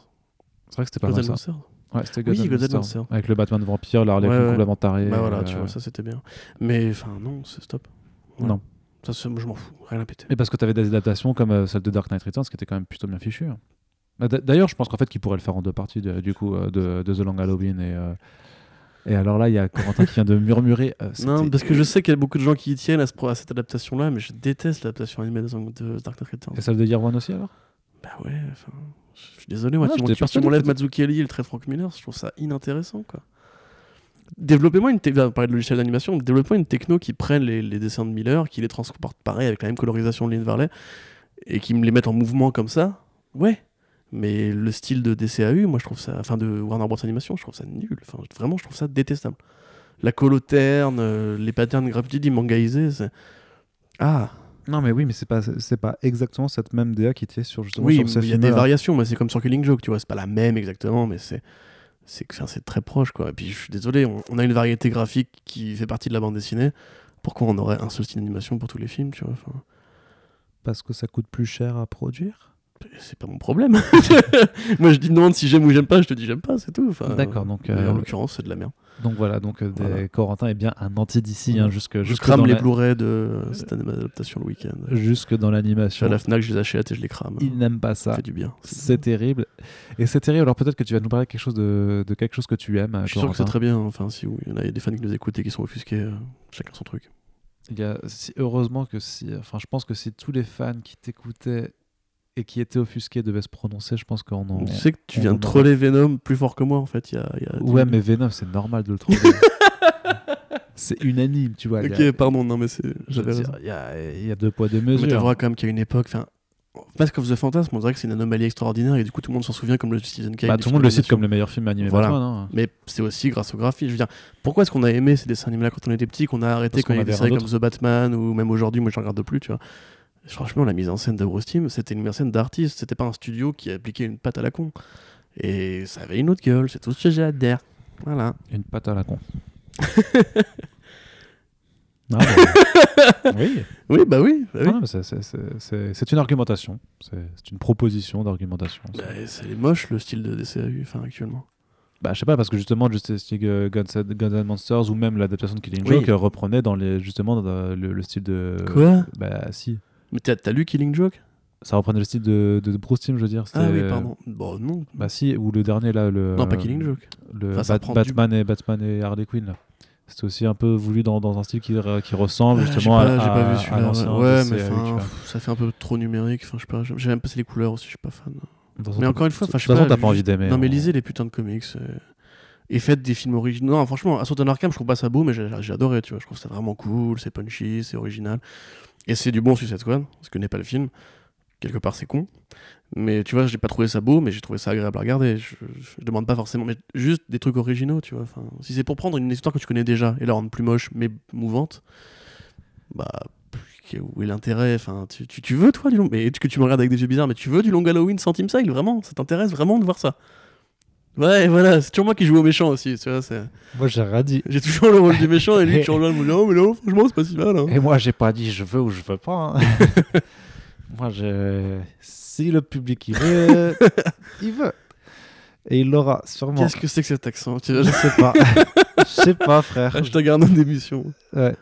J'y suis pas. Du coup, on va continuer avec. Justement, je vais dire, est-ce qu'on va peut-être parler de quelque chose que t'aimes là, au bout de presque une heure, Euh, une heure de Corentin qui bitch les sur, invités, euh, j'aimais sur bien, moi, les tout, invités. tout, tout et n'importe quoi. hein. C'est insupportable. Vous imaginez. J'ai dit du bien de Spider-Verse et des cartoons, ferme ta gueule. Ouais, enfin, t'en as pas tant dit du Je bien que ça, c'est ça, c'est hein. patronal, en fait. Bah, en même temps. Je recevrai une lettre de mon avocat pour les prud'hommes. Exactement. Ça, ça va être, Exactement. ça va être le procès du siècle. Ouais. Ça va être très très rigolo à suivre. Bref, X-Men Grand Design, c'est sorti euh, il y a quelques temps chez Panini, là en fin de mois euh, dernier, il me semble, ou c'était même en novembre d'ailleurs. Bref, on en avait parlé pas mal pendant la VO. Là, c'est sorti donc un bel album grand format qui regroupe les deux premiers numéros donc de, de cette façon qu'a Ed Piscor, donc artiste qui avait notamment fait Hip Hop Family Tree, euh, qui veut revisiter l'histoire des X-Men qui est quand même très compliquée avec un style du coup avec son style qui fait un petit peu pop euh, pop vintage euh, on, va dire et qui vraiment essaie de faire si tu veux un peu euh, qui essaie de condenser les grands moments de, l'histoire des X-Men. Avec si tu veux comme axe principal le Phoenix la, venue du Phoenix. Et donc dans ce premier tome on, retrouve donc la, formation des X-Men la façon dont Xavier et dont, l'inimité entre Xavier et Magneto se forme mais aussi également comment leurs premiers affrontements leurs premiers combats Qu'est-ce que tu en as pensé, Corentin? Je crois que tu nous, as, tu nous avais pas mal vanté la série en VO maintenant qu'elle est sortie en VF. Euh, Est-ce qu'on peut faire juste un, un petit retour dessus? J'ai beaucoup aimé. moi, Ouais, bah t'as un peu tout dit en même temps. euh, J'ai un peu tout dit. Du coup, on va passer à la Ouais. suite. Allez, alors. salut. du coup, la suite, c'est. euh, ouais, non, bah, c'est une très très bonne série, c'est une très bonne initiative. En plus, c'est assez rare de voir ça chez Marvel. En gros, donc, euh, comme vous le disiez, Arnaud, c'est. Euh, SB Score, c'est un artiste qui, au départ, travaillait avec des, des anciens de la génération indépendante, les héritiers de Chrome et tout. Et euh, qui est un grand fan de Mad, qui a un peu ce style, ouais, Mad, Harvey Kurtzman, un peu dessin de presse, tu vois, un dessin, mais qui, qui pas du tout américain, du coup, qui fait plus euh, héritage d'européen à une époque euh, de la BD, un peu BD à papa, quoi. Et euh, au début, ça peut paraître un peu déstabilisant, mais en fait, c'est super agréable à regarder puisqu'il y a vraiment un effort sur la colorisation euh, pour rendre un effet un peu vieillot. Il y a beaucoup, justement, tout à l'heure, je parlais des, des dots. Je sais plus comment ça s'appelle, parce que les Kirby dots, c'est pas ça. C'est la trame, c'est juste une trame en fait. Que Ouais, ouais, mais le, le pointillisme sur les gueules. euh. Non, mais il y, a il y a vraiment un nom de machin Ah. dots, quelque chose, je sais plus, un nom propre, que le mec mec a inventé ça. euh, et que- qui a beaucoup servi de ça à Liechtenstein. Euh, euh, n'importe quoi, Liechtenstein. Si, Liechtenstein Oui, je crois que c'est ça, Liechtenstein, oui. Liechtenstein, sur les, Ouais. euh, tous les plagiats qu'il a fait de, de comics, parce que c'est que des plagiats. Mais. euh, ah, tu connais, tu connais c'est- pas C'est ça la diffamation. ça, Tu connais pas ça? Non, non, mais il y a vraiment un site qui répertorie. En fait, Liechtenstein prenait des cases de BD et il les recolorisait et repeignait par-dessus pour Ah. euh, faire ses œuvres. Il y a un site qui s'appelle euh, Destroy Liechtenstein, je crois qu'il s'appelle. D'accord. C'est même dans Ah. le trashback de Comics Blog en fait. Ok. Donc du coup voilà cette espèce de style très pop art comme tu dis et qui est hyper, hyper intéressant si vous, si vous ne connaissez pas la mythologie X-Men que ça vous intéresse d'assez loin puisque c'est vrai que c'est un univers assez passionnant. Moi je le connais très, très peu puisque c'est assez euh, chronophage de commencer les X-Men. Il y a beaucoup beaucoup de séries beaucoup beaucoup de personnages beaucoup beaucoup d'histoires d'univers d'événements. Euh, bon évidemment tout le monde vous dirait commencer par, Claremont- par Claremont mais euh, ça prend aussi beaucoup de temps en fait. Mais c'est vrai que c'est des personnages fascinants parce qu'ils ont un design assez particulier, c'est très cool aussi, ça parle de racisme à une époque où peu de comics en parlaient. Du coup, vous voyez ça comme une sorte de part d'entrée, mais aussi comme un grand résumé, puisque la série en fait n'est pas juste là pour les nouveaux entrants, elle est aussi là pour ceux qui, euh, qui connaissent déjà et qui en fait voudraient une réinterprétation. Oui, Et- parce qu'il il, il s'arrange quand même, parce qu'il a le recul, si tu veux, d'avoir toutes les histoires. Ouais, le en gros, aussi. du coup, pour, T'as pour vu, hein réa- réarranger Ouais. certaines Je choses. la parole pendant tout le long. Bah non, mais euh, justement, non, mais parce que justement, il a le recul pour un peu trier, faire le tri. Et justement, c'est pas, euh, c'est pas un truc de, de faire un listing de tout ce qui s'est passé. Et forcément, si tu connais par cœur ton, euh, ton, ton X-Men et que tu es, tu es certain de ce qui se passe dans le X-Men 67 sorti en mars Mm. 1975, oui, effectivement, ce sera pas forcément retranscrit à la perfection dans, dans cette case-là, de cette planche-là. Mais grosso modo, ce qui est, ce qui est l'avantage, c'est d'essayer de, de proposer une histoire globale. Justement, c'est ce grand design, c'est vraiment de dire. Grosso modo, t'as jamais lu de X-Men et t'as peur de, de, de devoir te taper euh, 50 ans d'historique. Voilà, grosso modo, les, les grandes lignes de ce qui s'est passé. Oui. Ouais. Mais euh, comme je disais justement, c'est pas que ça, puisque euh, faut aussi le voir comme un truc de narration assez intéressant en fait sur comment euh, comment raconter l'histoire des comics autrement. C'est-à-dire comment enlever un peu toute la mystique, le côté grand, grandiloquent d'une BD. Parce qu'en fait, vu que ça, compen- ça, ça compense vachement, il y a aussi vraiment un côté. Je sais pas trop comment le décrire. C'est ouais, c'est vraiment un dessin de presse, quoi. Tu vois, c'est Mhm. comme une, fait une petite chronique hebdomadaire qui aurait été compilée, tu vois, genre un, un épisode par semaine, qu'on aurait tout mis ensemble. euh, comme tu sais, trucs de strip, un peu comme les, les contes du, du corsaire euh, dans, dans Watchmen, tu vois, qui vont très très vite euh, et qui sont assez généreux en termes de, de faits, de densité, etc. Euh, du coup, moi j'aime vraiment beaucoup cette bande dessinée. Et quand tu disais que c'était deux numéros, il faut quand même dire que c'est deux numéros étendus, donc ça fait un truc Oui. de 80 pages. C'est vraiment de la bien belle BD. Il y a un travail graphique qui est assez irréprochable dessus. C'est tout petit, mais c'est très fin au niveau du trait. C'est très détaillé. C'est vraiment. les couleurs rendent superbement hommage aux traits de, de l'époque. Euh, et moi, en tout cas, ça m'a fait aimer les X-Men, alors que ça fait quand même quelques années que j'essaye euh, de les éviter soigneusement en tant que lecteur de comics. Et voilà, bon, pour moi, le tome 2, enfin le, la deuxième euh, Genesis est encore plus intéressante puisque ça part des années 80, euh, 70-80. Euh, donc l'époque où vraiment on est passé des, des premiers X-Men qui sont les Uncanny X-Men aux New X-Men. Euh, une période du coup où après Serval est apparu, il y a eu Wolverine au Japon et tout, c'est les rares pans de X-Men que je connais, que j'aime bien. Du coup voilà, je encore plus intéressant ensuite. Mais d'ailleurs c'est assez fascinant de se rendre compte de toutes les idées bizarres qu'il y avait à l'époque. Et même il y a un côté un peu réinterprétation politique, tu sais, vu que c'est mis en fait dans un contexte très euh, historique, tu sais où ça donne des dates et tout, tu vois par rapport à la présidence, la société de l'époque, comme tu vois évoluer ça très très vite graduellement, t'as l'impression tu par exemple que Namor c'est un peu une sorte de Ben Laden de l'époque, tu vois, Hmm. une sorte de, de rebelle, euh, un peu terroriste et tout, euh, parce que moi j'avais pas du tout cette lecture là de lui. Moi c'était un peu un mec en slip euh, à la Aquaman qui est toujours en colère euh, façon Vegeta quoi. Et en fait il est hyper intéressant si tu, si tu le fouilles de près. Et c'est pareil dans les années 80 où il y a vraiment un côté euh, comment le enfin les années 70-80 comment le cosmique va entrer en contact avec les X-Men. Il y a plein de trucs, sur l'Empire Chiar et tout, que, qui, que je savais pas du tout. Euh, et c'était vraiment une, une bien belle idée qu'a eu Marvel. J'aimerais bien avoir la même sur les Avengers, par exemple. Ouais. Et j'aimerais, on en parlait l'autre l'autre jour, que le projet de Chip Zdarsky sur Spider-Man euh, Oui. ressemble un peu à ça. Malheureusement, je n'y crois que peu, puisque le dessin va pas être dans la même mouvance. Ouais, c'est sûr. Voilà, c'est tout pour moi. Voilà. Je mic drop. À noter que l'édition française a le mérite d'inclure le premier numéro de, des X-Men euh, qui était sorti à l'époque, qui est recolorisé par euh, Ed Piscor justement pour, euh, pour faire comme si, euh, comme si c'était lui qui l'avait un petit peu fait. Du coup, c'est juste intéressant de, de- de remettre en, en perspective du coup ben, sa, sa toute première publication euh, par rapport à tout ce qui nous est euh, présenté euh, dans, les deux, dans les deux premiers numéros. Voilà donc une sortie qu'on très intéressant. vous recommande chez Panini. Panini, Voilà, que vous pouvez acheter, acheter. acheter, acheter, acheter. Il y a plein de chansons où c'est acheter, acheter. Non. Non, si, si, Si si, si. Ah. Au carrefour de l'exploitation, c'est le bon chef de rayon, c'est Marcel et son orchestre, voilà, qui est, c'était, ouais, très, putain, très vieux groupe. Quelle ce-. Je me- Bref. Quelle culture, c'est fou. Exactement. Et du coup, on va, on va parler de gros sous justement, puisqu'on achète. On va parler de, de, de- de millions de dollars de, de, ben, d'Aquaman, du coup. D'Aquaman.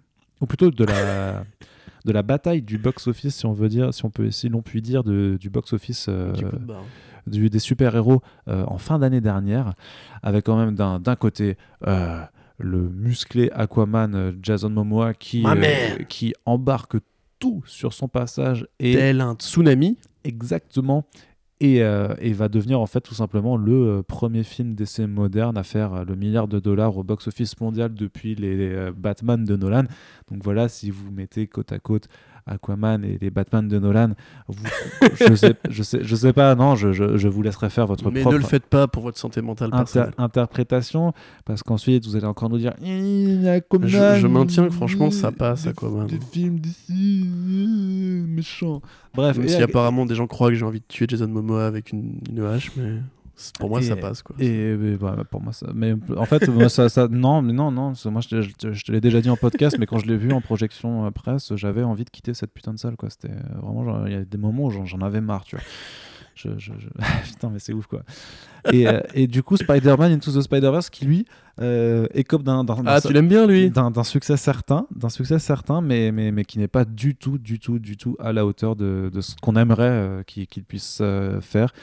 Et il y a quand même, euh, alors je sais pas pour toi, mais je pense que euh, 2018, si tu veux, en termes de, de, de box-office, il y a eu un peu des, euh, des sortes de, euh, de gros coups dans, dans la figure. C'est un peu notre Brexit ou, ou notre, euh, ou notre élection de Trump à nous, tu vois. Pour moi, c'est, euh, Venom qui fait 850 millions et puis Aquaman qui, qui va taper un milliard. C'est des trucs, euh, genre, tu dis, mais c'est bon, déconne pas, ça arrivera jamais. En fait, si, ça arrive, quoi.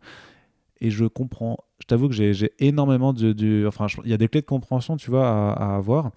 Et je pense notamment que le fait que la Chine fasse quand même plus d'un quart, du, euh, quasiment un tiers, si tu veux, de, des résultats du, box-office d'Aquaman, il joue forcément pour quelque chose. Surtout que. Mais, Warner Bros. a été très. Je dis pas que tout le résultat ne vient que de la Chine, bah, ne me faites pas dire ce que je dis pas, puisque ce n'est pas ça. Euh, mais ce que, ce que je veux dire, c'est que ils ont quand même été très malins. Parce que de- ils ont marketé, en tout cas, ils ont produit un film qui était a priori fait pour le marché chinois, qui, je pense, quand même a, a certaines particularités que nous, occidentaux ou américains, n'a- n'avons pas. C'est-à-dire que bah, déjà, les films. On euh, moins con en fait. c'est pas ce que je voulais dire. Ce que je veux dire, c'est qu'ils ont moins de films de façon générale. Les films étrangers sont quand même filtrés, donc ils n'ont pas accès à tout. C'est-à-dire qu'ils ont, ils, ils ont, ils ont pas forcément tout. Je pense qu'il y a des facteurs culturels clairement qui, qui doivent C'est ce que je jouer. viens de dire. Non, c'est pas ce que. non, non, c'est pas. C'est pas parce que les facteurs Non, culturels sont différents que les autres que les autres sont plus cons. Après, je- en, en voulant être un petit peu méchant, je me dis que dans un pays où de toute façon t'es pas dans une vraie démocratie, où donc où a priori j'ai envie de dire que les gens sont moins euh, moins enfin moins amenés Ah à. pardon, à- tu parlais de la Chine. Oui. Ah, je croyais que tu parlais des États-Unis, excuse-moi. je pour moi. J'aime beaucoup nos, mes amis chinois. Je parle de la Chine depuis avant en fait. D'accord. Euh. C'est ce que je t'avais dit, ça. Je me disais que c'est un pays où t'as pas une vraie démocratie, où t'es, euh, si tu veux, avec les, les rythmes de travail, tout ça, t'es. Enfin, je pense qu'en termes de, de capacité à réfléchir, t'es complètement. Ouais, euh, c'est un peu- c'est même c'est un peu nouveau pour le complètement- blockbuster. Tu vois, ils ont pas eu le temps de se lasser comme nous en fait. Bah, je sais. Je sais que c'est un pays où Star Wars n'était pas importé il y a encore quelques années quoi. Ouais, je sais. Ouais, je t'avoue. je- Comme tu dis, tu parles du filtre. Il y a vraiment ce problème-là. Je pense qu'en fait, pour eux, tu vois, c'est comme quand nous on voit débarquer un animé japonais, tu vois en fait. Euh, comme bon, je veux pas dire l'équilibre parce que ça reste des chefs-d'œuvre intemporels, universels et compagnie, mais tu vois pour- quand, quand Mirai arrive, tu vois, nous ça reste notre sortie du dessin animé japonais de cette année. En général, c'est des bons trucs, on est content de les voir. Pour eux, c'est comme si c'était quotidien, tu vois. C'est enfin au Japon en l'occurrence. Tu vois, ils ont plus d'habitude. Euh, pour nous, les blockbusters américains, c'est toutes les deux semaines. Ouais. Quand ils ne différencient, quand ils se différencient pas suffisamment, comme c'est le cas de Venom, on le voit parce qu'on a, l'habitude, on a l'éducation pour ça. Eux, je suis persuadé que ça reste exotique en fait. Après, il y, a eu un- vois. il y a eu un gros délire avec Venom sur la campagne de communication parce qu'en gros, si tu vois les affiches de, de Venom en Chine, c'était vraiment tourné sur le côté. euh, c'était une, une comédie romantique, quoi. Vraiment, en, en- en faisant c'était des, des affiches en dessin, donc, du coup, où, il dit, où en gros, ça mettait des situations un petit peu drôles où, euh, genre, euh, pourquoi Venom c'est le meilleur boyfriend du monde? Parce que Venom, en fait, il faisait un parapluie de, de- tu sais, avec son corps comme ça pour protéger quand tu traverses la rue et qu'il pleut, tu vois. Enfin, c'est vraiment un énorme délire. Et du coup, je Je sais. dirais, tu me l'aurais vendu comme ça, j'aurais probablement enfin, j'aurais préféré, tu vois. Bah, Ça sûrement. aurait été ouais. plus honnête. Ouais, bien sûr. Et du, et du coup, c'est euh, le, le délire, c'est de. Je sais pas. Warner a, a très bien marketé euh, Aquaman pour le public chinois parce que ça fait du coup un, un démarrage euh, très fort. Et je pense que quelque part, le fait que ça fasse vraiment un des meilleurs démarrages, si ce n'est le meilleur dé- démarrage de l'année euh, en Chine, a créé, si tu veux, une sorte d'engouement de façon un peu générale en disant Waouh, vous avez vu comment ça cartonne. Donc, forcément, si tu veux, ça, ça véhicule quelque chose. Sachant que les critiques, effectivement, ont ont dans l'ensemble été plutôt. dire. Voilà, conciliantes, on va dire. hein, assez, assez mitigées quand même. Il y a, tout le monde dit que c'était en tout cas plutôt beau. Et c'est aussi ce que je ce que j'écris aussi dans, dans mon texte, hein, c'est que effectivement visuellement c'est plutôt pas mal pas mal fichu à, à de nombreux égards. Il y a quelques scènes qui sont vraiment très belles.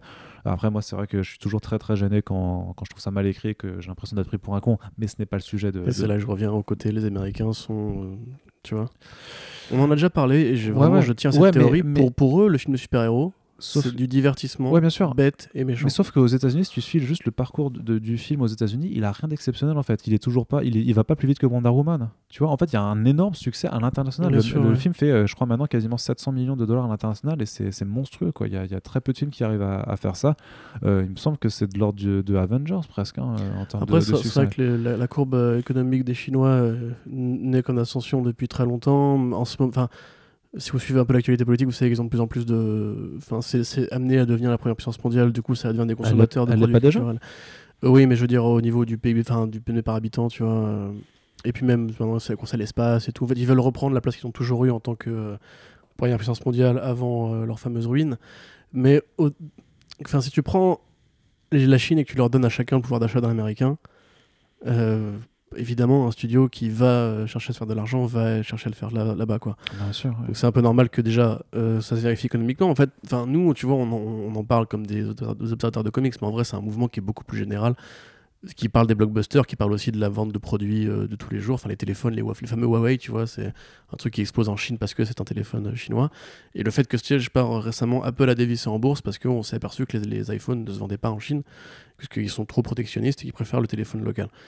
Ben ça, par exemple, ça fait que Apple perd 70 milliards en bourse. Tu vois, c'est Ouais. juste pour ça, juste pour le rapport des ventes de Huawei, tu vois. Et du coup, bah, effectivement, oui, euh, ça nous paraît énorme aujourd'hui pour le succès d'Aquaman, mais peut-être que demain, ce sera hyper conventionnel et que les Chinois seront des consommateurs réguliers de cinéma de super-héros. Bah, di- di- disons que quand tu as un film qui pèse euh, entre un quart et un tiers de- du, du poids total, c'est sûr que concrètement tous les studios vont, vont essayer de marquer. Enfin, moi, ce qui me fait peur, du coup, tu vois, c'est que techniquement, si je, si je me dis que les films qui ont été bien marketés, euh, au-delà de leur qualité, mais bien marketés, si tu veux, c'est Venom et Aquaman, je dis merde, c'est-à-dire qu'on va devoir se taper de plus en plus de films comme ça parce que les studios vont vraiment se dire, bah, de toute façon, il faut viser ce public-là, faut effectivement qu'on tape tous. Parce qu'à partir du moment où tu tapes 300 millions chez, eux, c'est clair que gro- grosso modo, t'es euh, t'es minimum à, je sais pas, 800, 900, 900 millions. Et, et le truc qui est encore plus ouf, du coup, c'est que euh, Warner Bros, en plus d'avoir très bien joué avec cette technique de sortie en, décalé, euh, a rallongé, parce que aussi les films sortent euh, en général qu'un mois en Chine, là ils ont rallongé la sortie sur un, mois supplémentaire, ce qui fait que bah, en termes d'argent facile, si tu veux, ça, ça dope le score de ouf. Mais je trouve que c'est... enfin, moi je trouve que c'est malhonnête par rapport à ce que ça indique du, du- de la qualité d'un film, même si on, je pense que beaucoup de gens sont toujours très conscients que succès veut pas dire qualité et inversement quoi. Mais, euh, ouais, tu, enfin, mais, mais le truc c'est que c'est enfin t'as as une sorte de dire bah, bah si si ça marche c'est que c'est ouais, quand même mais c'est ça. enfin, mais en fait non en fait Je, je sais que c'est triste, hein, mais il faut arrêter de croire en l'âme humaine pour ça. hein. C'est... On a eu des débats avec des fans de Venom, typiquement. Les mecs, dès qu'ils sont à court de genre, non mais c'est bon, ta gueule, c'est. Ouais, mais regarde, ça marche. Donc, c'est que c'est bien, ça plaît aux gens. Dans les faits, Transformers, les, tous les Transformers ont marché, à part le dernier. Enfin, qualitativement, tu peux pas dire, à moins vraiment d'accepter le contrat, etc. En l'occurrence, pour Venom, moi, je peux ne pas l'accepter aussi. C'est un truc qui marche, ça veut pas dire que c'est bien, ça veut dire que ça a été fait pour que ça marche. Tu vois, c'est normal que Venom et Aquaman fonctionnent en un sens, puisque c'est des films qui ont fait beaucoup de compromis pour plaire au grand public. En l'occurrence, je trouve que c'est peut-être moins vrai pour cela. Les films Marvel Studios font plus de compromis, à mon sens, parce qu'il y a des, choix étranges sur, sur euh, Aquaman, par exemple, la bande-son de Pitbull, euh, le héros qui est un peu un blaireau. Enfin, tu vois, il y a plein de trucs qui, pour moi, en fait, font que ce serait plutôt plus des repoussoirs qui auraient amené le film à être ridicule, et c'est pour ça que ce succès m'étonne. Pour Venom, ils ont tout fait pour virer la moindre possibilité de se planter. La durée du film, la classification du film, le choix des acteurs, la du- enfin, je veux dire même le- l'esprit général de comédie, euh, et qui en plus va donner aux gens qui veulent un truc un peu différent, Eddie, avec le mec qui bouffe une tête, mais sans sang, tu vois, vois, c'est vraiment l'art du compromis parfait, quoi.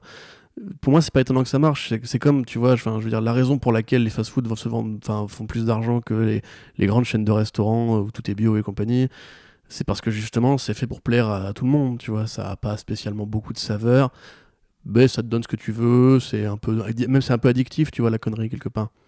Tu vois, on en a tous écouté un artiste musical au départ au second degré pour se foutre de sa gueule, et à la fin on aimait, on aimait vraiment, tu vois. Enfin, il y a ce côté-là aussi, il y a ce côté, je, je pense vraiment qu'en fait, les, enfin, je vais un peu loin, là, mais je pense vraiment qu'en fait, les, les films qui marchent sont faits pour marcher, et c'est la raison pour laquelle les films indépendants où il y a la qualité presque renoncent à l'idée de performer un jour au box-office. Hmm. Et c'est pour ça que le marché de l'indépendant n'arrive pas à prendre, même si tu peux faire un chef-d'œuvre en indépendant, les gens vont pas juste aller le voir parce qu'il est bon en fait. Tu vois, il faut qu'on leur vende. Ça, c'est. Ouais. Il n'y a, pas, si tu veux, y a pas de. euh, comment dire Il n'y a, y a pas de manque, en fait. Parce Mm. que c'est. c'est, euh, je crois, je, je crois qu'on en a déjà parlé en, en podcast. Je- Mais c'était un, un truc que, que j'avais vu en, en communication scientifique où euh, on voyait en fait à quel point les institutions scientifiques ont du mal un peu à communiquer avant de la science parce que les gens parce qu'il y a une idée préconçue que parce que c'est parce que c'est intéressant parce que c'est intelligent parce que c'est cool et tout ça chiant. les, les gens vont, vont naturellement s'intéresser à un truc qu'ils qui, qui- qui connaissent pas donc là c'est pareil avec les films parce que c'est de la qualité parce que le truc les gens naturellement vont se diriger mais en fait Non, pas en du fait tout. non ça c'est aussi un- quand les mecs te disent Venom il marche, mais attendez, la campagne de promo de Venom, bon, en France on l'a pas trop, on l'a pas autant vécu qu'aux États-Unis, j'imagine, mais Sony c'est un, un studio qui met les moyens. Enfin, nous on l'a relayé, il y a eu beaucoup de, de TV spots et compagnie. Il faut se dire que là-bas à la télévision ça passe régulièrement les pubs comme ça. Si tu fais une- un bombardement médiatique sur ton film, euh, et il faut savoir que Venom c'est quoi, c'est 150 millions de budget? ouais, Ils, ils étaient rentables, d'après le Hollywood Reporter, ils étaient rentables à 450 millions. ouais. En gros, c'est-à-dire que beaucoup du budget, ça a été de la, de la, de la promo, énormément, même limite plus que le film. Évidemment qu'il marche. J'ai envie de dire, c'est naturel, c'est normal. C'est préoccupant qu'au marché chinois, euh, bah, personne, entre guillemets, n'arrive à faire la différence entre un bon et un mauvais film. C'est un peu triste, mais c'est ça. Mais parce que je te dis, pour eux, enfin, à mon avis, pour eux, en fait, il y a un côté déjà cool, tu vois, d'aller voir un film américain, j'imagine, quand tu viens d'une culture comme ça qui a été tellement ostracisée pendant très longtemps et qui maintenant, du coup, domine le game.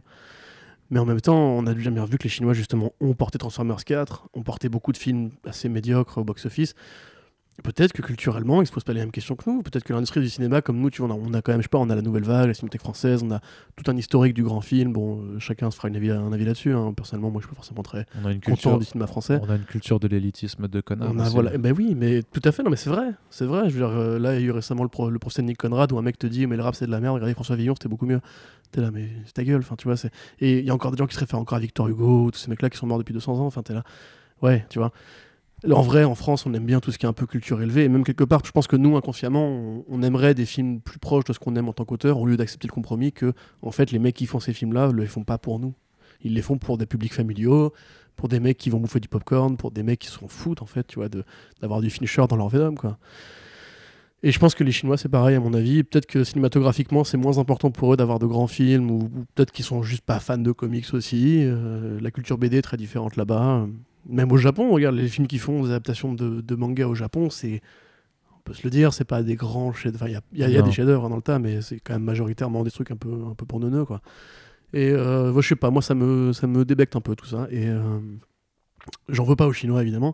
J'en veux aux studios qui, en fait, se disent plutôt que de faire de la qualité, faisons de la merde qui se vend, alors que tu pourrais très bien faire de la qualité qui se vend. Euh, oui, bah Christopher Nolan l'a prouvé, euh, c'est pas le seul.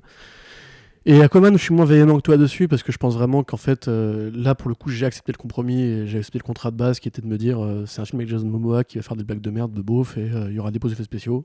Et en un sens, on me l'a servi. Mais je comprends très bien dans des, que dans des cas comme toi, tu vois, tu puisses très, bien dire ouais, mais il y a des grands, des grands qui existent en comics, tu pourrais très bien le faire au cinéma, quoi. Et voilà, tu vois, tout à l'heure tu parlais de Valhalla Rising, les films de Refn c'est des chefs-d'œuvre, mais t'en as pas beaucoup qui ont performé au box-office, tu vois. Non, mais qui, par contre, qui sont salués par la critique. Et ça m'amène justement à parler Voilà. de, de Monsieur Spider-Verse qui, Oui. donc lui, ne, ne, bah, ne fait. euh, je crois qu'il n'est pas, il est pas encore à 300 millions. Donc, euh, grosso modo, il a fait, euh, je sais pas, genre 110 à chez lui et 110 à l'international. Enfin, en gros, il est à 250 là. Et euh, ce qui est donc pas, pas assez par rapport à. Enfin, là, le- truc au moins sur ce qui est marrant, tu vois, par rapport aux réactions de, de notre communauté, c'est que autant sur Aquaman, ça, souvent ça part vite en, en guéguerre en disant que c'est pas mérité ou que ça l'est justement. Autant pour Spider-Verse, tout le monde est d'accord sur un seul point, c'est que c'est pas, c'est pas assez. Au moins, euh, franchement, j'ai entendu personne bitcher sur, euh, sur Spider-Verse, à part euh, ce cher monsieur qui faisait une chronique que je, que je t'ai fait écouter l'autre jour et que je ne vous partagerai Mais nous le pas. saluons néanmoins. Non, non, ouais, non, mais c'est quand même assez particulier. Mais et du coup, par contre, par contre, victoire aux Golden Globes pour le meilleur film d'animation.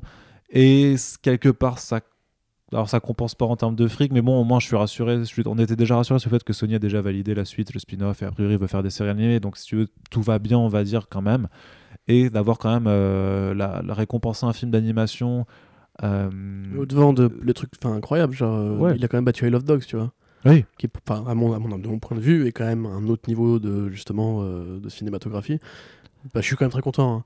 Mais euh, tu vois, enfin, la concurrence était rude. hein. Et il, a, de il a- il a battu Brad. Bird. Je veux Ouais. dire, euh, il a battu les, c'est vraiment c'est un, film de super-héros qui, qui sort un petit peu de nulle part, qui est hyper riche euh, dans son rapport aux comics, qui essaye, qui quand même essaye de faire des choses en termes de visuel, qui qui arrive à, à- à, en moins de deux heures à synthétiser quand même tout un tas de concepts un peu farfelus, qui qui est qui, qui, Pour petits et grands. qui est pour petits et grands, qui est enfin bref, on vous a déjà fait un podcast, vous avez qu'à le réécouter pour pour savoir tout ce qu'on pense du film. Suivez le Twitter d'Arnaud euh, si, vous, si vous aimez Spider-Verse. j'avoue j'avoue que C'est un gros fanzouz. que je, je dessus un petit peu. Mais voilà, une- voilà on n'a pas l'argent, mais on a, on a la récompense. quoi. Est-ce que Ouais, c'est ça. est-ce que c'est c'est un peu, si tu veux, une sorte de. de- de- J'ai envie de dire bienvenue dans le cinéma, quoi. Enfin, Ouais. tu vois. Non, mais c'est cool, voilà. Enfin, Film c'est- de Sundance, ils sont pas, ils sont des très bons films, hein, mais ils feront, ils feront zéro entrée, quoi. Oui, après, et puis après, j'ai envie de dire, l'important, c'est pas forcément l'argent, c'est que les, les, les gens qui ont travaillé dessus euh, aient été récompensés. Ouais, et d'ailleurs, grande classe quand même de Et puis c'est une chance d'avoir eu ce film quand même. Donc, Ouais. euh, Bah, on le mérite pas, hein, clairement. Et, euh, euh, grande classe de euh, Phil Lord et Chris Miller qui, lors du, discours de remerciement, citent, avant de faire tous leurs trucs aussi, citent Brian Bendis, Sarah Pikeli, Steve Ditko et Stanley là-dedans et qui rappellent du coup que ça vient bien de la bande dessinée et que ça sort pas de nulle part. Et je trouve ça, bah, j'espère que ça deviendra la norme tout simplement de citer les auteurs de, de comics dans ce genre de, de, de grandes cérémonies.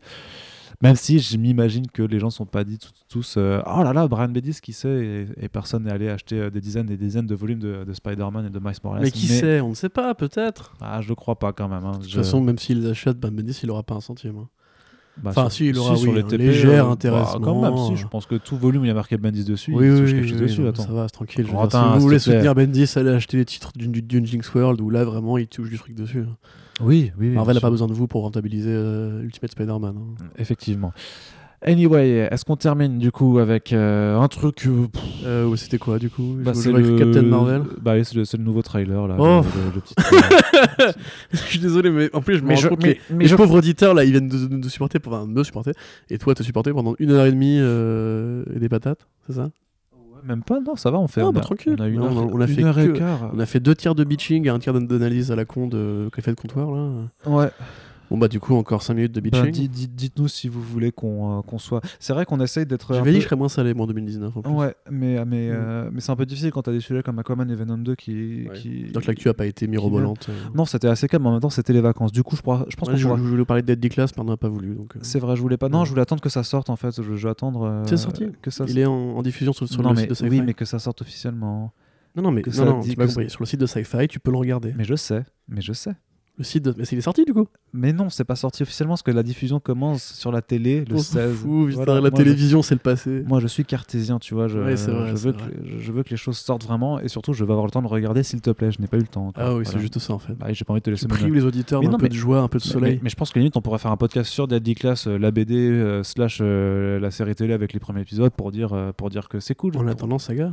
Exactement, et en attendant ça, oui, bah clairement, il y a, un, il y a un, en attendant saga qui, qui doit être fait là-dessus et qui sera fait. Voilà, putain, t'as dévoilé tous mes plans de, de c'est pas possible. Tu peux couper au montage si veux. Anyway, anyway, on Anyway. termine donc avec Captain Marvel qui a présenté. Alors, c'est pas complètement un trailer parce que ça dure qu'une minute et quelques, mais c'est quand même un trailer dans, dans, dans, dans la forme, même malgré tout, parce que ça montrait pas mal d'images inédites et tout ça. Et euh, bon, voilà. Comment dire, euh, Ouais. comment dire Moi, moi ça, me fait, ça me fait un petit peu chier, mais c'est un sentiment que je t'ai déjà exprimé de toute façon dans, dans les derniers podcasts, parce qu'au finalement, on a eu le deuxième trailer qui était il y a pas si longtemps, c'était le mois dernier ou en novembre. Tout à fait, ouais. C'est de se dire que bon, on, mise beaucoup, on mise beaucoup là-dessus, et au final, j'ai pas l'impression, dans tout cas dans ce qui nous est montré dans, dans le produit, que euh, qu'il va y avoir énormément de raisons de s'enflammer. Quelque part, moi, je le vois limite même dans, euh, si tu veux, en regardant les, les- la, la- la fréquentation du site par rapport aux actualités Captain Marvel, parce que c'était quand même un film, un projet, si tu veux, que dès qu'on en parlait l'année dernière, avant qu'il y ait le moins de trailers ou qui faisait, euh, qui, Grave. qui ramettait beaucoup de monde. Euh, je peux vous le dire comme ça pour l'anecdote, mais en, en grosso modo, quand il y a eu le premier trailer qui est tombé, il y avait euh, plus de 800 personnes en ligne au même moment sur, sur le site. Et c'est énorme vraiment euh, en termes de fréquentation. hein. c'est beaucoup, beaucoup plus que, que d'habitude. C'est dix fois plus que la moyenne, on va dire, euh, en termes de temps réel, euh, grosso modo, pour une journée calme. Et. et par contre, là, quand tu as le deuxième qui tombe ou le troisième, bon, bah, je sais pas, ça va, je sais pas, on va dire euh, quatre fois moins, ça va à 200 personnes, tu vois. Donc, euh, tu, tu sens le désintérêt. Enfin, c'est pas que. Parce que si le premier trailer avait hypé un truc de ouf, Ouais, qu'il avait vraiment ça. provoqué quelque chose de. Waouh, les gars, il est en train de se passer quelque chose chez Marvel Studios. Non seulement c'est leur premier film de super-héros, mais en plus, ils ont l'air de se donner des moyens de ouf, euh, artistiquement ou, euh, Mm. ou dans ce que ça veut raconter. voilà. Ça a vraiment pas l'air d'être le cas.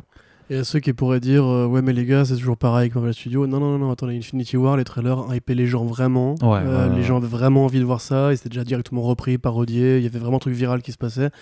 Et même nous on était un peu saucés par euh, l'idée de voir Thanos arriver. Là quelque part, euh, moi le film ne me vend rien d'autre qu'une origin story de plus dans le monde de Captain Marvel. On a déjà déparlé de l'idée qu'il y avait peut-être plusieurs pistes sur cette origine. Bon, malheureusement, le problème, c'est que nous, on est dans la presse comics et du coup, on se fait spoiler assez rapidement par euh, les premiers reports et compagnie. Donc, on est un peu au courant de tout. Par les, Enfin, tout ce qui- ouais, ce par les produits dérivés hein, aussi, beaucoup. Il y a déjà plusieurs. Donc faites attention, mais sur le, sur- là, vous allez- si vous allez sur le site, euh, vous avez déjà pas mal de spoils d'intrigues par rapport aux produits dérivés qui ont Mm. fuité, notamment sur l'identité des. de- Non, je suis de- tout de- sur l'identité. Sur l'identité. L'identité, voilà. En, en général. Qu'est-ce Voilà. que l'identité? Eh ben oui. Et oui, Forcément, le même, forcément, euh, mais oui. après, après le piège, c'est de pas tomber justement dans ce que les gars nous avaient fait, le- si tu te rappelles lors du podcast Infinity War, où beaucoup avaient vachement critiqué ce que le film était par rapport à ce, que, ce qui avait été vendu. Et là, techniquement, faut pas non plus euh, se dire que le film va être nul par rapport à ce qu'on nous présente. Et je ça, pense que- juste parce que j'étais pas là à l'époque. Je suis Ouais, pas je je ce podcast, je suis pas du tout d'accord avec tout ce qui a été dit dedans. Même avec moi Mais euh, ma critique de Infinity War, elle est simple, c'est Marvel Studios, c'est Marvel Studios, faut arrêter de euh, croire que voilà. Et quelque part, c'est là justement qu'on voit la limite du truc, c'est que moi j'ai cru qu'avec ce film, Marvel Studios allait faire un truc vraiment euh, novateur. Ouais. Et je me rappelle en fait ma phrase qui était Marvel Studios, c'est Marvel Studios. En un sens, ils font ce qu'ils ont toujours fait, une origin story version phase 1. euh, d'une héroïne qui dur. voyage initiatique. C'est dur. euh, C'est dur de faire ça justement en, en- en premier réel film de tes, pour te fêter ta nouvelle euh, décennie à venir. Genre, ben les gars, vous, ça fait 10 ans que vous nous servez quand même une fois sur deux un film comme ça. Bah, il, est, il est temps de cesser, tu vois, parce que j'ai pas envie qu'on nous refasse ce genre de choses pour, euh, pour, pour Black Widow, le film d'origine de Black Widow, j'ai pas envie que ce soit ça. Pour, euh, pour introduire les Eternals, j'ai pas envie que ce soit ça non plus. Pour whatever. euh, Eternal, je pense que ce sera forcément différent. bah, j'as- bah, Oui, ça va être il y a rien qui, te le garantit. En, hein. en fait, je pense que ça manque de folie, quoi. Tu vois, c'est. Après- c'est- con à dire, mais quand tu vois quand tu vois Captain Marvel, en fait, ou même les Eternals, justement, Voilà, ça fait deux secondes, donc je euh, recommence à te couper. Du coup. Eternals, tu vois, c'est. euh, que tu m'as dit deux secondes, quelle blague je- merveilleuse. hein. Quand tu vois Eternals, en fait, tu vois, t'imagines une sorte de truc un peu religieux, pareil, un peu biblique, genre le jardin d'Éden avec plein de dieux, qui, un peu comme les New Gods, tu vois. Et en fait, c'est qu'on va dire, moi quand j'imagine Marvel Studios, j'imagine vraiment euh, un mec à casquette avec un t-shirt à motif, euh, un mec en costume avec une cravate, et euh, ils, se mettent, ils se mettent ensemble, ils disent voilà, voilà ce que c'est les comics, l'autre répond ok bon, on fait comme ça avec de l'argent, etc. C'est vraiment cette rencontre du business pragmatique, parce que c'est ça, hein, Marvel Studios, c'est un modèle, un modèle de travail extraordinaire, et d'un imaginaire comics qui va toujours être tronqué vers le bas. Quand tu prends la saga Thor, euh, c'est l'exemple parfait de ce que tu ne peux pas faire chez Marvel Studios. Les comics Thor, c'est 10 fois, c'est 100 fois ce que vous avez vu dans les films. Les films Thor, c'est une insulte à la mythologie Thor. Et le problème, c'est qu'en fait, Captain Marvel, il y a beaucoup, beaucoup plus à raconter que ce que le film a l'air de présenter. Il a l'air d'être généreux sur des plans. Il y a les Skrulls. Voilà, c'est bien. Les il y a a priori des trucs à propos d'animaux domestiques. euh, voilà. Euh, il y a les- il y a l'air de débattre des dogfights dans l'espace qui ont l'air cool, mais pour moi, c'est vraiment ça. C'est genre, on a présenté tout ça, tout le catalogue cosmique à un mec en costume. Il a fait une addition, une soustraction. Il a dit voilà ce que ça nous coûterait si on le faisait vraiment fidèlement. Et euh, c'est ce que si les gens n'adhèrent pas à la proposition art- art- artistique. Du coup, soustraction, voilà ce qu'on va vraiment faire. Et voilà, euh, trouvez votre compromis entre les deux. Quoi. Et le problème, c'est que euh, c'est forcément décevant. C'est forcément décevant si tu imaginais vraiment un truc euh, grandiloquent à la Kirby ou à la, à la Starlin ou enfin même à la Kegeksu de Koenig. Bon, c'est vrai que moi je suis pas forcément le plus gros admirateur du monde de Captain Marvel, mais comme tu dis, en plus, pareil, premier film de super-héroïne. C'est pas juste premier film d'une nouvelle phase, c'est premier film de super-héroïne. Euh, ce qui veut dire des choses pour des gens, particulièrement à notre époque moderne. Et ça a l'air, euh, ton mot préféré, euh, average. Average, ouais. Average. Non, et même par rapport au- au- à l'argument du film de Super j'ai vu pas mal d'interviews où t'as Brie Larson ou Anna Boden, donc euh, l'une des deux, ré- la co-réalisatrice du film avec Ryan Fleck, qui dit euh, Oui, mais faut arrêter de dire que c'est le premier film de super-héroïne, hein, c'est c'est juste, c'est normal en fait, euh, c'est à une époque c'était des trucs, c'est pour pas sur le truc. Et justement, j'ai l'impression qu'il limite que, que c'est c'est une sorte de- Quelle d'argument. hypocrisie. Non mais, non, bien sûr, mais c'est c'est une, forme d'argument pour dire euh, Ouais, mais en fait, si le film est lambda, c'est c'est juste parce que on, veut- on- voilà, Ouais, c'est normal. veut- On veut, on normal, veut du lambda en fait. Ouais, c'est ça. Genre, ben, ben non, vous avez. vous non, avez- mais attends, ils se foutent de la gueule du monde. Attends, Black- Les mecs, ils se sont fait 1,3 milliard sur Black Panther. C'est pas juste parce que le film était particulièrement extraordinaire. Enfin, ils, ils, en- ils en profitent à mort de ce côté euh, progressiste. faire euh, Shang-Chi, tu sais. Mais c'est très bien. Moi, je trouve ça super bien, justement. C'est bien que euh, l'argent appelle l'argent et que du coup, bah, un mec comme Kevin Feige qui roule sur l'or peut se permettre de, de proposer des vraies innovations à Hollywood. On sait que ça marche. En plus, on sait que Get Out et Black Panther ont vraiment poussé des, des limites à Hollywood. Euh, très bien, mais faut pas non plus ignorer que c'est Black Panther, c'est pas juste un film avec un super-héros noir, tu vois, c'est pas comme si c'était normal, justement. Le film parle de ça, du fait d'être noir aujourd'hui dans les États-Unis, du racisme sociétal et compagnie. Euh, moi, mon avis, c'est juste qu'ils ont pas eu les couilles d'aller au bout de leur ambition avec, Black Panther- avec euh, Carol Danvers, quoi. Parce que euh, t'aurais dit, t'aurais mille choses à faire sur une pilote de, l'armée, euh, avec sa relation aux méchants, etc. Voilà. Euh, Enfin, je sais pas, ça m'a vraiment l'air d'être une origin story, ouais, enfin basique, quoi. Et c'est hypocrite de dire que c'est normal, parce que c'est pas normal, justement. C'est pour ça qu'ils le font, et c'est pour ça qu'il y a eu une telle hype autour. C'est pas normal. Et s'ils font un film chiant ou mou ou sans intérêt, pour montrer que les films avec des héroïnes peuvent être chiants ou sans intérêt, c'est une excuse à la con pour se défausser du truc, quoi. Ouais. Justement, il faut, il faut faire justement encore plus d'efforts quand tu fais un truc comme ça, parce que c'est important, parce que ça parle aux gens, aux spectateurs, mais aussi à la vraie société moderne. Enfin, Et parce que surtout que si, si jamais à cause de ça ça flop et euh, Oh, bon, ça machin, pas, je pense pas non plus bien entendu, mais dans le cas où ça marche pas aussi bien que ça pourrait oui, le faire, oui. ça envoie aussi un, un- le tu sais parce que les, les, les mecs qui réfléchissent qu'à l'argent derrière sont pas là en train de se dire ah oui c'est pas bien parce que euh, Non, parce que c'était mal écrit ou c'est pas truc c'est juste ah c'est pas bien parce que cette proposition de, de film de super-héros ne peut pas marcher tu vois bon Wonder Woman a prouvé que euh, ça, on pouvait le f- que ça pouvait être fait je sens qu'il y a eu une étude sur le fait que beaucoup de blockbusters avec des figures féminines ont bien marché euh, l'année dernière donc euh, enfin tu, veux- tu veux nous livrer ta théorie sur le film The Kitchen euh? Euh, non non on en Je trouve ça parlera intéressant, euh, ce que tu disais justement. euh, parce Mais ça, que- ouais mais ça, ça, absolu- ça a absolument plus rien à mais voir ça va dans l'idée en fait, si si, ça va dans l'idée fait que l'argent appelle l'argent par rapport à ce que tu disais, tu vois. Le film The Kitchen par exemple, qui est un film du coup où trois femmes prennent la place de leur mari mafieux quand ils sont- sont envoyés en prison. En fait, c'est pareil, c'est une sorte de mouvement de l'industrie aujourd'hui où on veut des films de gangsters, on veut des films badass avec des nanas, comme Ocean's 8, comme la série euh, de Netflix avec Christina Hendricks ou un autre film The Widows. Et en fait, tu vois, c'est aussi parce que justement ce genre de film-là, euh, entre guillemets, n'a pas encore trouvé son Black Panther, que les studios en fait tâtonnent un peu, je pense. Tu vois, ils, lancent des projets un peu à gauche pour voir si tu veux s'il y a vraiment un écho responsable à ça. Tu vois, c'est quelque part quand tu prends justement Get Out, ça, ça sanctifie Jordan Peele comme l'au- l'auteur maintenant moderne de l'horreur que tout le monde veut suivre sur euh, sur euh, la, la, toilette, Zone et euh, Lovecraft Country, euh, parce que son film a été putain de méga rentable. Il faut pas ignorer que les mecs font pas ça juste pour plaisir ou pour euh, pouvoir Oui. dire j'ai été le premier producteur à avoir le film de super-héros noir. Euh, déjà, c'est le mec de style qui peut dire ça. et c'était pas terrible. Mais tu vois, c'est comme tu dis, si tu fais un film lambda et qui fait un score lambda de Marvel Studios, ça va pas du tout inciter euh, les concurrents parce qu'il faut penser aux concurrents aussi. hein. Wonder Woman a quelque part créé des clones, va créer des clones comme Red Sonja. Je suis désolé, mais si, c'est- voilà. Euh, et du coup, quelque part, tu vois, t'as même, moi je pense que c'est un devoir et une responsabilité énorme quand tu te lances justement dans, dans l'innovation euh, progressiste comme ça. Et enfin, Captain Marvel, ça a vraiment juste l'air d'être une sorte de grosse paresse. En mode, on est Marvel Studios, qu'est-ce qu'on sait faire chez Marvel Studios? Bah, on fait des films un peu nostalgiques, euh, avec des héros cool, des bastons dans la gueule, et des héros qui, qui découvrent un truc en cours du film et qui à la fin sont des super mecs super sympas, etc. J'ai plus trop envie de.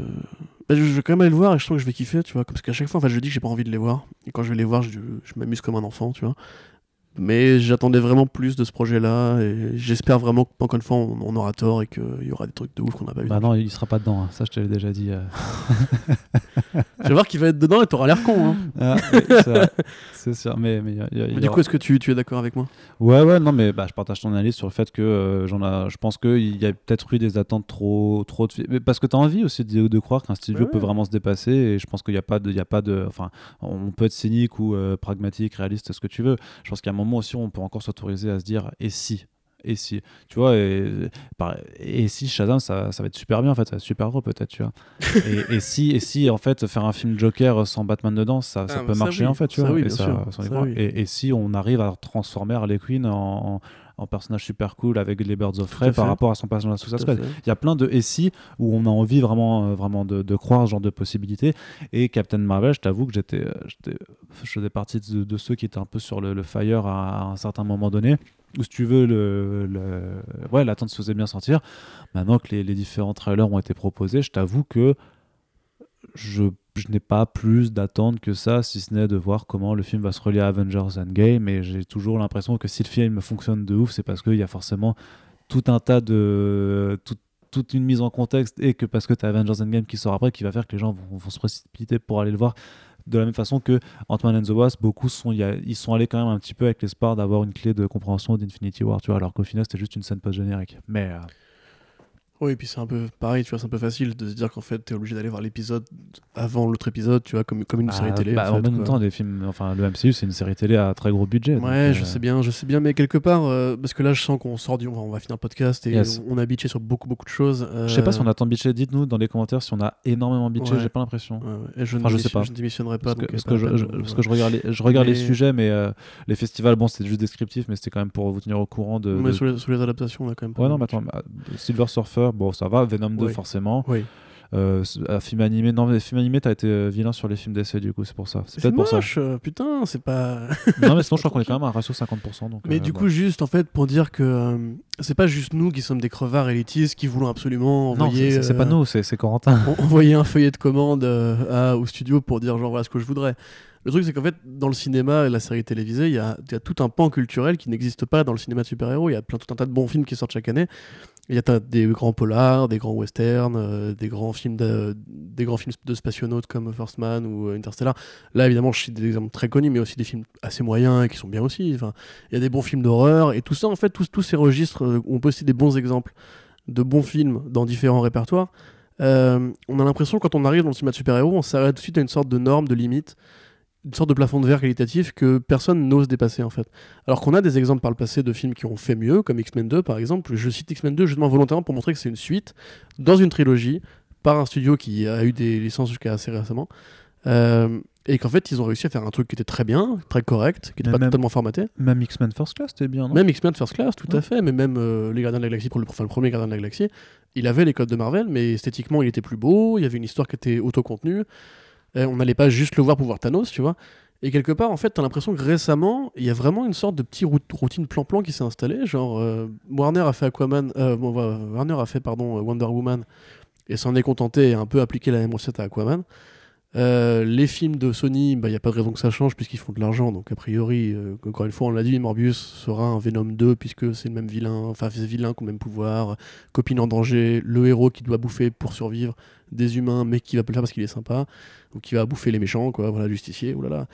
Euh, et Marvel Studios qui, quand même, a pas l'air de montrer des grands signes d'évolution stylistique dans les années à venir.